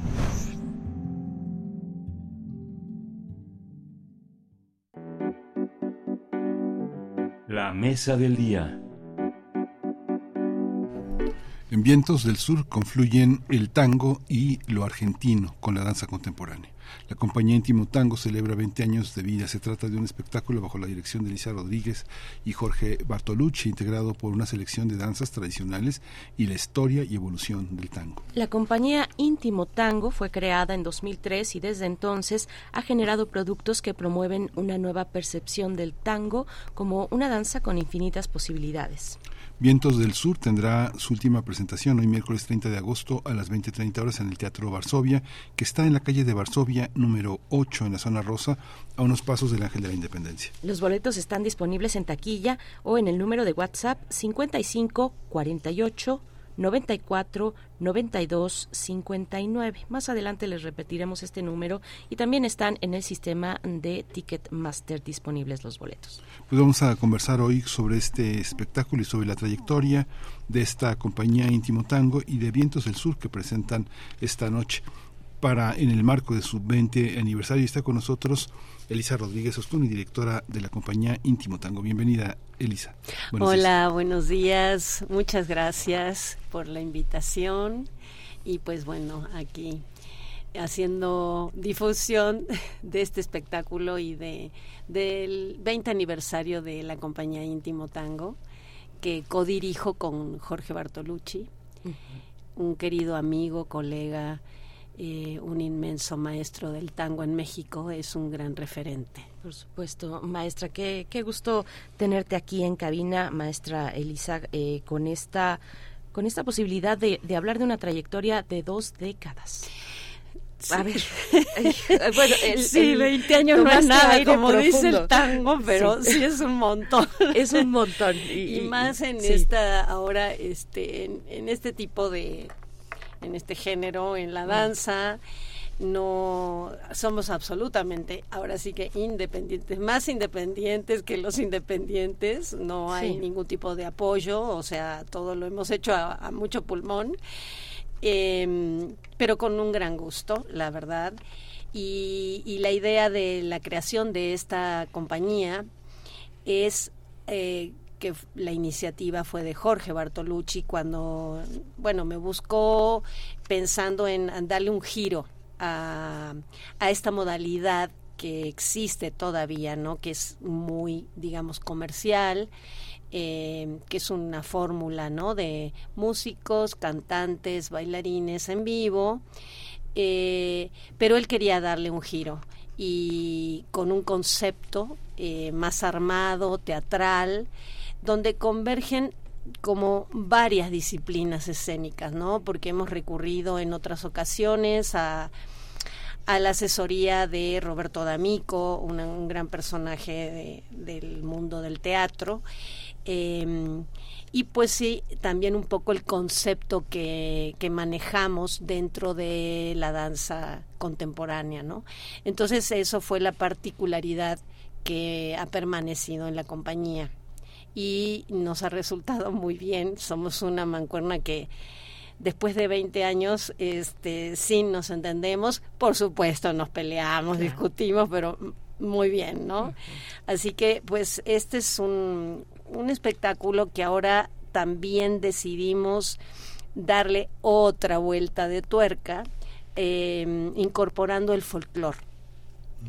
En la compañía hay una de las bailarinas María Julia Rodríguez, que ella eh, vivió muchísimos años en Jujuy, que es el norte de la República Argentina, y ella se ha dedicado mucho al folclore. Entonces, em, esa primera parte decidimos que ella la, armara con nuestra dirección, claro, pero em, y trae como esa esencia del del ser argentino y del gaucho y de las paisanas que les decimos nosotros, la inmensidad del campo. Eh, allá en La Pampa, cuando tú te paras en medio, no ves una sola montaña y ves puro verde, verde, verde, vacas, vacas, vacas, verde, verde, verde, vacas. Es así como infinito, ¿no? Parece interminable. Y em, eso es un poquito la, la idea de traer como ese, esa reminiscencia y esa presencia. y que va conforme pasa esa parte eh, nos trasladamos al mundo urbano del tango, ¿no? Que es como más conocido. Eso es más o menos lo que conforma el espectáculo a grosso modo. Es muy muy muy interesante porque finalmente entre nosotros Argentina tiene un lugar muy importante. ¿no? Hemos tenido grandes maestros que han venido de Argentina, la literatura argentina y la contemporaneidad de Piazzolla, que también ha mostrado este, una manera de tocar entre los músicos mexicanos. Yo no sé, Elisa, pero también es una parte que, que en ese momento, tal vez en este cruce un poco generacional, muchos músicos eh, muy importantes que estaban en el tango se han ido, se han muerto, ¿no? Y, llega una nueva generación de músicos y que, no sé, yo tengo la impresión de que prácticamente el escenario nacional del tango está dominado por músicos mexicanos. ¿Cómo ha sido esa, esa parte, digamos, incluso bandoneonistas, que son grandes, grandes músicos mexicanos, ¿no? ¿Cómo, cómo ha sido esta, esa, este, este, este Es, ha sido muy interesante, la verdad, porque desde finales de los años 60, eh, esta migración, bueno, los argentinos migramos permanentemente, ¿no? Este, y bueno, el grueso de la migración fue en 70 por la situación política que reinaba de la dictadura militar. Y muchos eh, artistas, además de intelectuales, eh, llegaron a México y encontraron un, lugar muy fértil para desarrollarse artísticamente. Y, y, por ejemplo muchos músicos se han quedado argentinos y ellos han hecho también eh, esa labor, esa transmisión ¿no? de sus conocimientos, de su legado. Y eh, en México también siempre hubo mucho gusto por el tango, desde Libertad Lamar, que hubo del Carril, que son... Uh, eso quedó y todavía permea y se siente incluso en los salones de baile mexicano, ¿no? Eh, aquí el tango ha crecido mucho eh, y también los músicos eh, que se, digamos, académicos incluso, se han dedicado al tango, porque es un género que yo siempre digo que ha evolucionado musicalmente, dancísticamente y conceptualmente. El tango es así como que sigue creciendo, se sigue innovando. Fue una gran, pero gran revolución con, con Piazzolla, al grado de que, bueno, lo, lo viví yo misma. Mi padre decía, eso es una porquería, eso no es tango. ¿Qué se cree este farsante?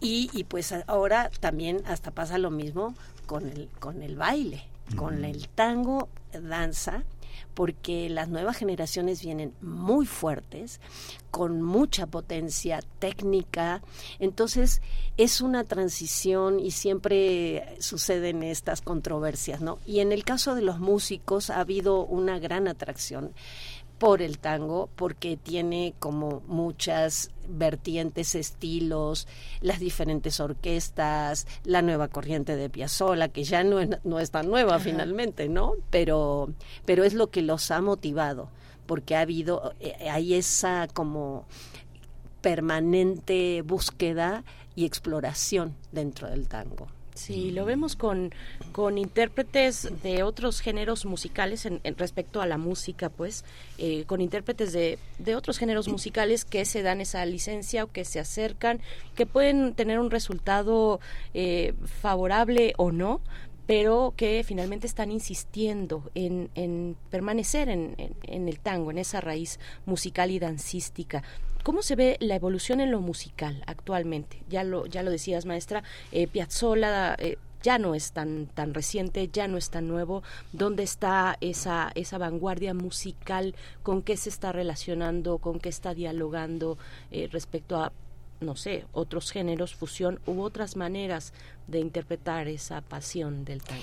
Pues fíjate que desde el, rock argentino, que es otro movimiento fuerte, eh, Charlie García, eh, Fito Páez, la misma Mercedes Sosa, eh, siempre han incorporado el tango y, han hecho composiciones especiales, por ejemplo, Charlie García, ¿no? Es un gran exponente, es un gran músico, eh, un gran referente, y igual eh, otros más, digamos, eh, orientados hacia la música de orquesta que han compuesto tangos Em, la música electrónica electrónica eh, eh, bueno hasta existe eh, una vez que fui en, Buenos Aires estaba viendo así en, una librería este sí este el, narcotango y el rap tango o sea el tango se ha filtrado por todos los otros géneros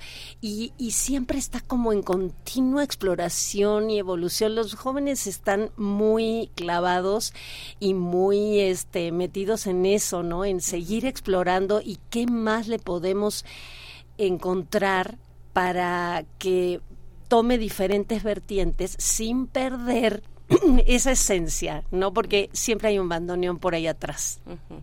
Aunque le pongas una percusión, lo que sea. Pero el sello del tango es el bandoneón. Por supuesto. Sí. sí. Y ahí, Elisa, también es, me parecía muy, muy arriesgado que eh, incorporaran esos elementos folclóricos, ¿no? Sin embargo, hay esa otra Argentina que ha empezado a resurgir, ¿no?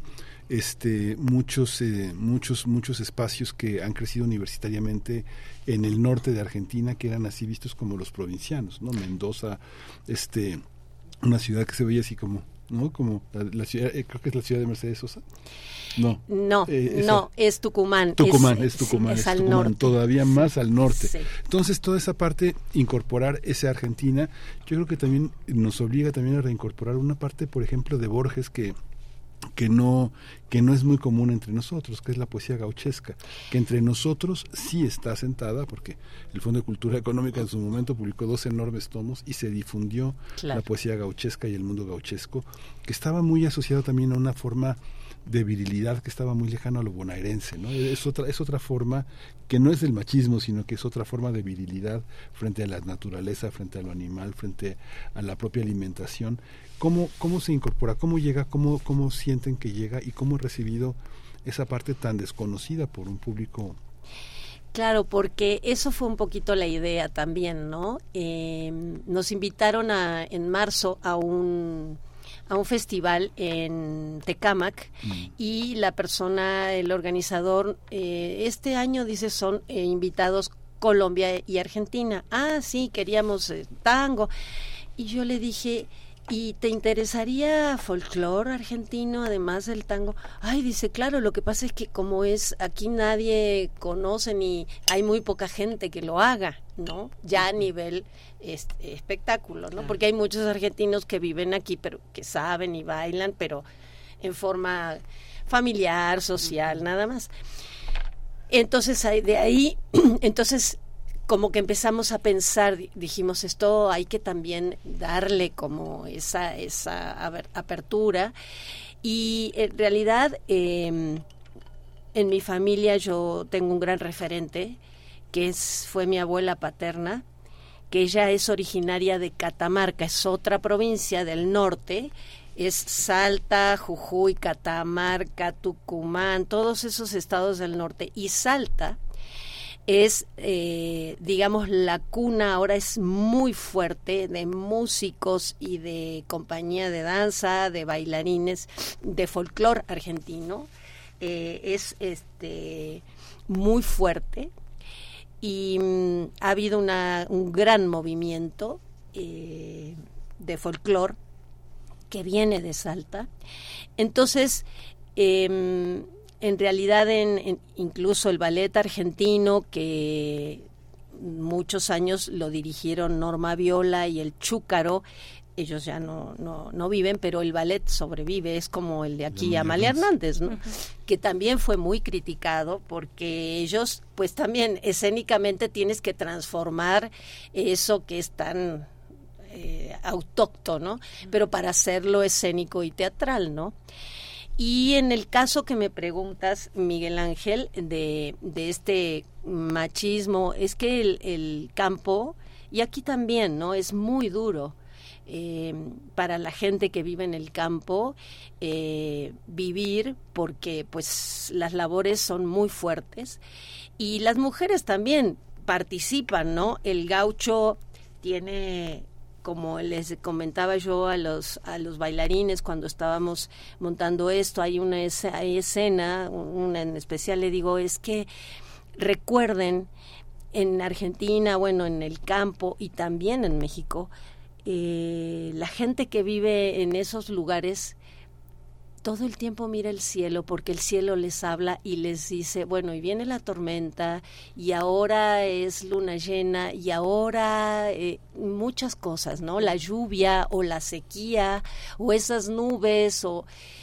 Entonces, eh, el gaucho es como el hombre que trabaja mucho en el campo, la mujer por supuesto que tiene su labor también, porque también tiene a cargo eh, los animales pequeños de granja y pues el huerto, las hortalizas y etcétera, ¿no? Entonces, em, que eh, pues sí, se ve como el hombre, se habla siempre del gaucho, ¿no? Porque pues sí, es el que anda a caballo, el que va con, con el ganado y pues esa es su labor también, ¿no? Entonces, esa es más o menos la, la idea. ¿Qué hay de la parte urbana? Ahora que Miguel Ángel habla de Borges, yo quería preguntarte de otras, mm, de, de, de, otros registros tal vez, incluso no, no argentinos, y me quedé pensando en, y recordé mientras te escuchaba que eh, si, no me equivoco, que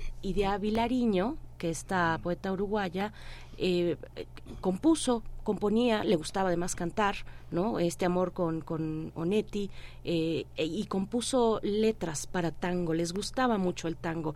nunca estuvieron juntos realmente, pero fue una relación de muchísimos años, una cosa maravillosa, ¿no? De Idea Vilariño. Y tiene composiciones para tango estoy casi segura y si no por ahí corríjanme, pero pero bueno, esos otros registros que son más urbanos o que incluso vienen de lugares distintos a las a las ciudades eh, argentinas o por supuesto al campo argentino. ¿no? Claro, eh, en realidad el, es el río de la Plata. nosotros le hablamos hablamos del río de la Plata, que es la cuenca que donde está Uruguay y Buenos Aires, sí. ¿no? Entonces, como que hay mucha afinidad, mucha conexión, eh, y luego está la eterna pelea, no, que Gardel es uruguayo, no, que es argentino, no, que es francés, bueno, no importa, mm. el caso es que sí tenemos muchas cosas en común. Em, y así, y, la presencia femenina también ha sido muy fuerte en el tango, tanto canción como composición. Eladia Blasquez, una gran compositora, y muchas cantantes desde principios de, de los 30, 40, ¿no? Eh, y en, pues sí, el tango y Borges es, es, también inseparables, ¿no? Y que incluso dice el tango es esa diablura. Em, y, y nosotros ahí, en, es la segunda parte, digamos, el espectáculo. No tiene pausa ni nada, se une. Eh, pero pues sí, es, es como el el gran señor, el tango, ¿no? Claro. Y, y que bueno, es patrimonio de la humanidad y, y realmente ha crecido tanto y ha evolucionado, como les decía al principio, en todas partes se oye, bueno, Japón, en todos los países ya este hay excelentes músicos incluso y bailarines. Em, es, es un gran fenómeno que ha sucedido y pues es un regalo para el mundo también, ¿no? ¿Por qué tendrá tanto tanto arraigo en el mundo, no, Miguel Ángel? Sí, es que es que justamente digo uno cuando ve la, la literatura de Borges, que es una literatura pues muy sencilla, ¿verdad? Es algo muy simple, ¿no? que, son, que es este que es el que es el tema del combate no es el tema del pues combate de los cuchilleros y en el trabajo coreográfico también está el boxeo que es parte ah. digamos que Argentina es un país que la mayor cantidad de medallas de oro que ha recibido, bueno, no medallas, en general las medallas han sido de boxeadores. Digamos que quien sabe de box, este, pues hemos visto a tantos boxeadores argentinos escandalosos, este, superestrellas.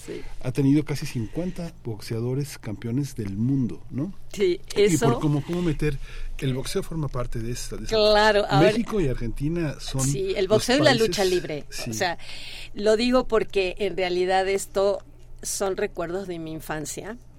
Eh, este tema, por ejemplo, ahora del boxeo, yo le comentaba a Jorge y luego a los bailarines, cuando era chica, en mi familia, mi papá, había un día que era en la tele Grandes Valores del Tango, era el jueves por la noche. Los sábados era o box o lucha libre. Y era una mesa rectangular y todos ahí sentados viendo la tele. E, era un momento muy importante. A mí me gusta mucho el box, la verdad, ¿no? Porque creo que ahí sí están dos personas que han elegido eso y que están en igualdad de condiciones, ¿no? Eso me encanta. Este y pues bueno, ahí aprendí porque mi papá decía este, que no sé qué, y Nicolino Loche, el intocable, y, y le decían el gato porque era increíble cómo esquivaba los golpes, no le pegaban.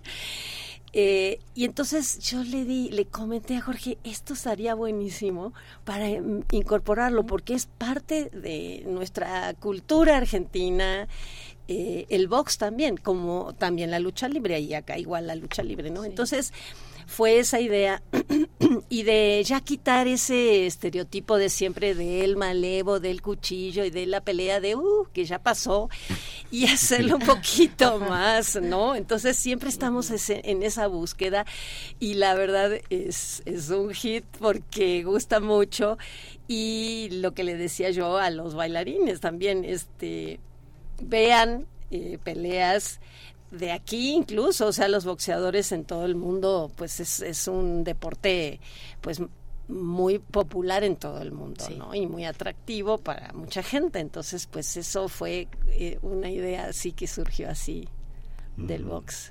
Sí. Bien, pues, pues estamos ya al cierre de esta charla a maestra Elisa Rodríguez, codirectora de la compañía Íntimo Tango, que cumple dos décadas de trayectoria. Un saludo también al maestro Jorge Bertolucci, que seguramente nos está escuchando.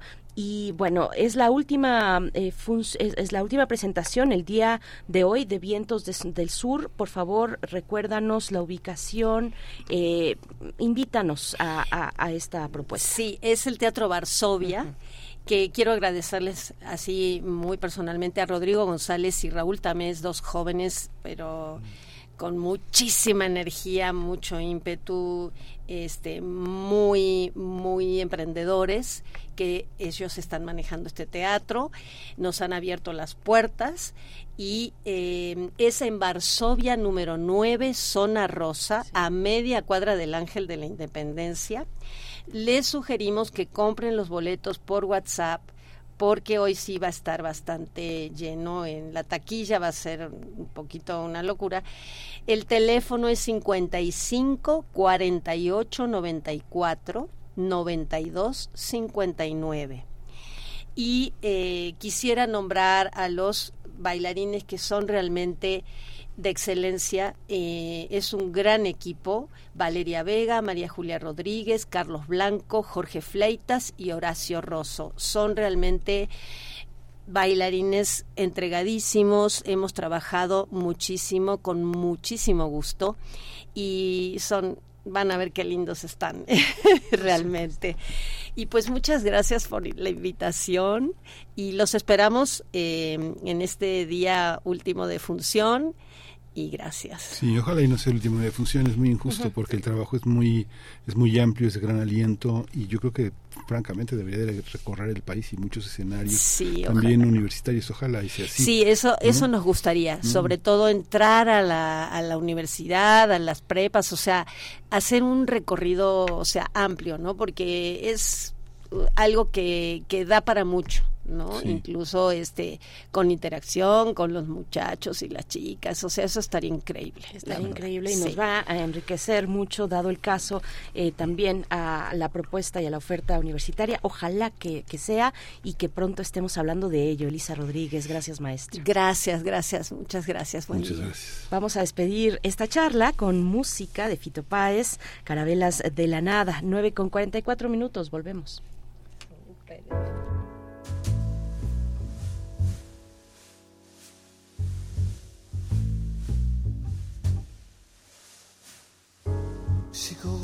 Tiene puestos los anteojos que dejé sobre un cuaderno con su rostro, iluminando el cuarto, algo entrando en la mañana, carabelas de la nada, carabelas nada. Chocan, se hacen en el aire, lo del tango es una idea que me toca aunque no quiera una chica sube un taxi, caballito, Buenos Aires. Muere un tipo en mataderos, un balazo en un aguante. Y esto no deja de ser una canción.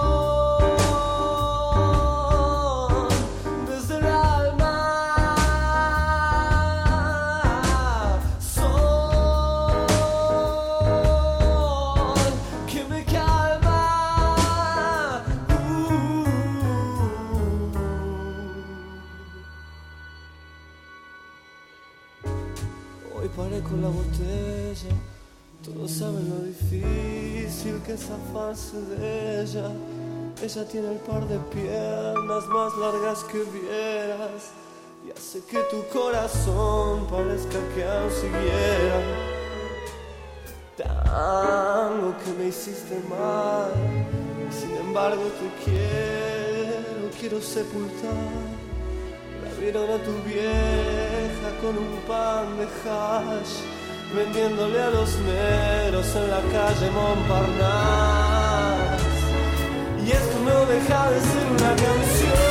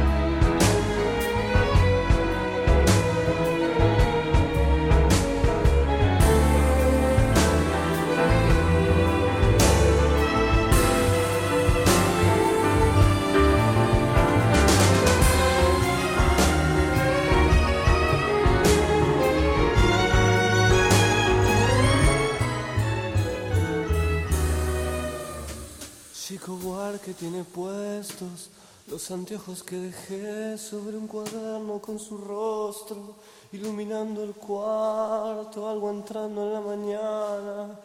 Carabelas de la nada, carabelas nada, carabelas de la nada, carabelas nada, carabelas de la nada, carabelas nada, carabelas de la nada, carabelas nada.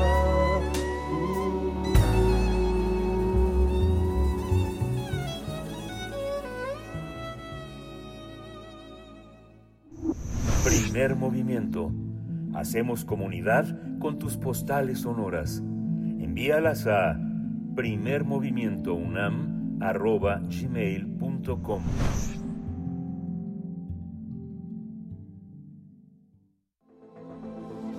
El crisol de la química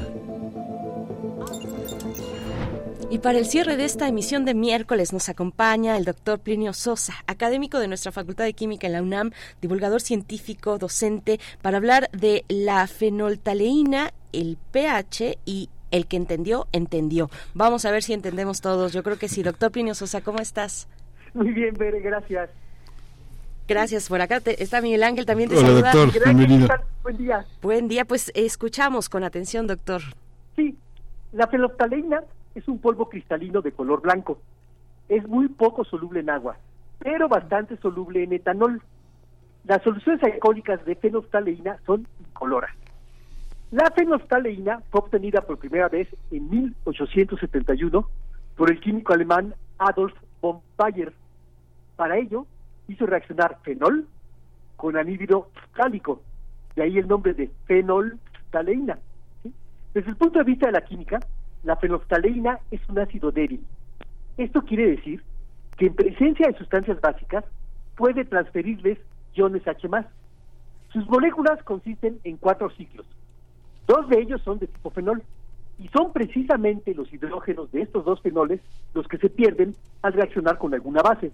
Por ejemplo, si se hace reaccionar con hidróxido de sodio, NaOH, los iones hidróxido le arrancan esos dos iones H más a la fenolftaleína. Es una típica reacción ácido-base. Se forma agua y una sal. Algo así como un fenolftaleinato de sodio, sería esa sal. Y esta no es de color blanco, sino de color rosa. Al perderse los dos hidrógenos, ocurren varios reacomodos, haciendo que la estructura de la nueva sustancia sea muy diferente a la de la fenolftaleína. Ya no tiene cuatro ciclos, sino solamente tres y entonces el cambio de color es debido a esta distinta estructura. En otras palabras, en medios ácidos la fenolftaleína es estable, pero en medios básicos reacciona con los hidróxidos para dar lugar a la formación de una sustancia de color fucsia. Pronto, los químicos se dieron cuenta de que esta reacción se podía aprovechar para saber si una solución es ácida o básica. Se agrega una gota de fenolftaleína en alcohol al 1% si no se observa ningún cambio de color, la solución es ácida. Pero si por el contrario, al caer la gotita de fenolftaleína se torna de color fucsia, entonces se trata de una solución básica. En este sentido, se dice que la fenolftaleína es un indicador ácido-base. La acidez o basicidad de una solución se suele expresar con un numerito denominado pH. La escala de pH es una escala logarítmica y se refiere a la concentración de iones H más presentes en la solución. El patrón contra el que se compara es el agua. Si la concentración de H es mayor que la del agua, la solución es ácida. Y por el contrario, si la concentración de H es menor que la del agua, la solución es básica. Los H en el agua provienen de que algunas muy poquititas moléculas de agua, al chocar entre sí, se rompen en un H y un OH menos. Cuando digo muy poquititas, en serio son muy poquititas. De 560 millones de moléculas de agua, Solo una está disociada. Haciendo las cuentas, la concentración de H más es de 10 a la menos 7 moles por litro. 10 a la menos 1 es una décima. 10 a la menos 3 es una milésima. 10 a la menos 6 es una millonésima. Y por lo tanto, 10 a la menos 7 es una diez millonésima. La ciencia, entre otras cosas, se hizo para trabajar menos. Los científicos somos flojos, Así, en vez de hablar del engorroso 10 a la menos 7 mol por cada litro, nada más decimos 7. Y ese es el pH. Toma el exponente de la concentración de los H más y cámbiale de signo. Entonces, un pH igual a 6 corresponde a una concentración de 10 a la menos 6. Y un pH igual a 8 corresponde a una concentración de 10 a la menos 8. Si el pH es 6, significa que esa solución es 10 veces más ácida que el agua porque una millonésima, 10 a la menos 6, es más grande que una 10 millonésima, 10 a la menos 7. Con el mismo razonamiento, un pH de 8 significa que la solución es 10 veces más básica, el agua.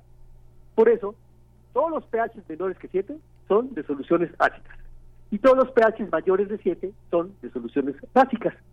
Al igual que la escala Richter de los temblores, cada unidad de pH significa 10 veces más. En un abuso del lenguaje, acostumbramos a decir que la fenolftaleína se vuelve rosa en medio básico, pero no es así, no se puede. Ser blanca y formar soluciones incoloras en solución es una propiedad de la fenolftaleína, es propio de la fenolftaleína. La realidad es que en medio básico reacciona y da lugar a otra sustancia que es así, es color fucsia. Y bueno, una última reflexión. A veces hay que ser prácticos. ¿Para qué 10 a la menos 5 o 10 a la menos 9? Si lo único que importa son el menos 5 y el menos 9. Es más, ¿y para qué el menos? Mejor, más fácil y rápido, 5, 9 y ya. Y ya. Y ni modo, el que entendió, entendió. Pues yo sí entendí. Ay, qué bien que entendí y entendí cómo funciona todo, qué, qué significa cuando decimos, bueno, esto tiene cierta acidez, eh, cuando estamos hablando de, de, de, lo básico de una sustancia. Bueno, pues eh, ya me quedó, me quedó muy claro, doctor Pino Sosa, no tenía mucha idea de la ciencia detrás del pH. Muchísimas gracias. Claro. Y, y en ciencia, en educación, este hablamos de una forma un poco críptica, ¿no? Solamente para iniciados. Entonces los iniciados sí, entendemos que son esos numeritos, ¿no? Claro. Pero los demás no.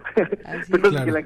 No, no, no, pero la lengua sí lo entiende perfecto, porque además la lengua está, este, tiene zonas donde las eh, glándulas del gusto, este, las ay, no me acuerdo cómo se llaman las del gusto, pero papilas, las, las papilas, las papilas gustativas Ajá. tienen, este, son, son sensibles a un pH y a otro no. Claro, claro, ¿no? claro. Ay, al qué... fondo de la lengua no me acuerdo que si son si son las uh -huh, cosas dulces uh -huh. al inicio en los extremos las ácidas y así no bueno pues por eso nos ponemos ¿no? las paletitas y los dulces de un lado o de otro porque son más aciditas o en medio porque son más dulces no acabo de salivar además de que entendí pues ya me antojaste una paletita ácido dulce eh, gracias doctor Plinio Sosa con chilito por supuesto pues claro. un... y, ahí hay otra maravilla lo digo rapidísimo sí que es la biología y la evolución claro. porque cómo fuimos evolucionando para que poder formar esas papilas y poder detectar partes ácidas y partes básicas, ¿no? Oh, increíble. Sí, increíble. Doctor Plinio Sosa, muchas gracias. Te dejamos seguir en tu jornada académica. Saludo a tus a tus alumnos, alumnas. Muchísimas gracias y en, en ocho días estamos de vuelta. ok, nos vemos.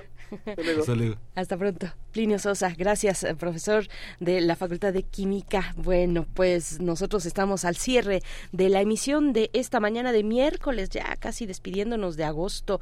Miércoles 30 de agosto, son las 9 con 56 minutos. Cuéntenos, ¿ustedes entendieron o no entendieron? Yo, yo digo que sí, eh, esta cuestión detrás del pH y la fenoltaleína que nos compartió el, el doctor Plinio Sosa en esta participación. Vamos a cerrar la emisión eh, invitándoles, por supuesto, a que vayan a Filuni, vayan a Filuni, si están cerca, si van hacia Ciudad Universitaria y tienen un tiempito por ahí, acérquense a Filuni, al centro de exposiciones en Avenida del Imán, y bueno, lo van a disfrutar muchísimo.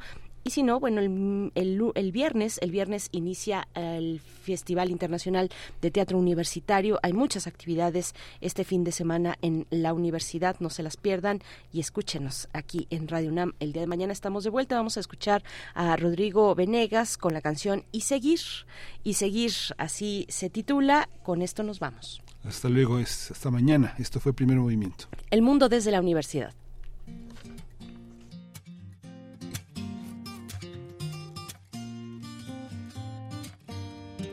Ya no cuento las historias con recuerdos, ya no tengo el corazón donde debería estar.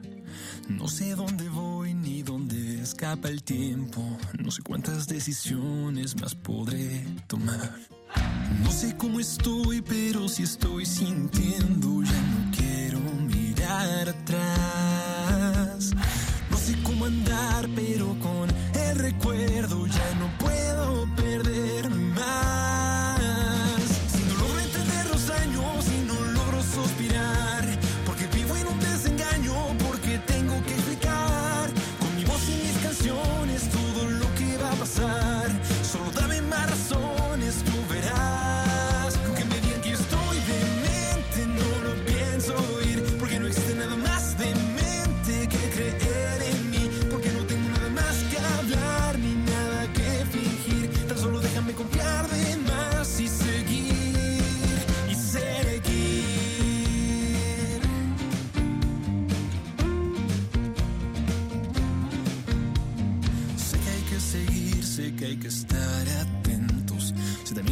correcto si no dejo ir.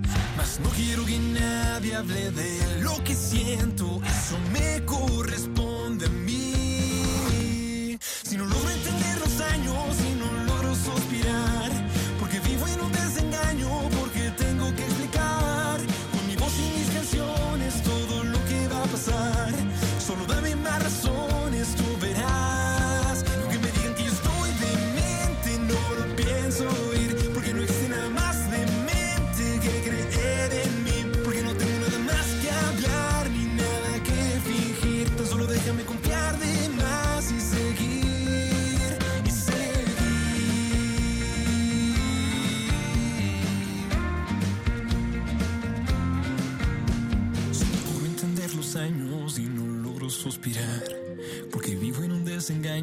porque tengo que explicar con mi voz y mis canciones todo lo que va a pasar.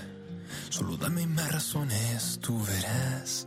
Que aunque me digan que yo soy demente, no lo pienso oír, porque no existe nada más demente que creer en mí. Sin más que hablar y mucho menos nada que fingir, tan solo déjame confiar de más y Radio UNAM presentó Primer Movimiento. El mundo desde la universidad. Con Berenice Camacho y Miguel Ángel Gemain en la conducción. Rodrigo Aguilar y Violeta Berber, producción. Antonio Quijano y Patricia Zavala, noticias. Miriam Trejo, coordinación de invitados. Tamara Quirós, redes sociales. Arturo González, operación técnica. Locución, Tessa Uribe y Juan Staca. Quédate en sintonía con Radio UNAM. Experiencia sonora.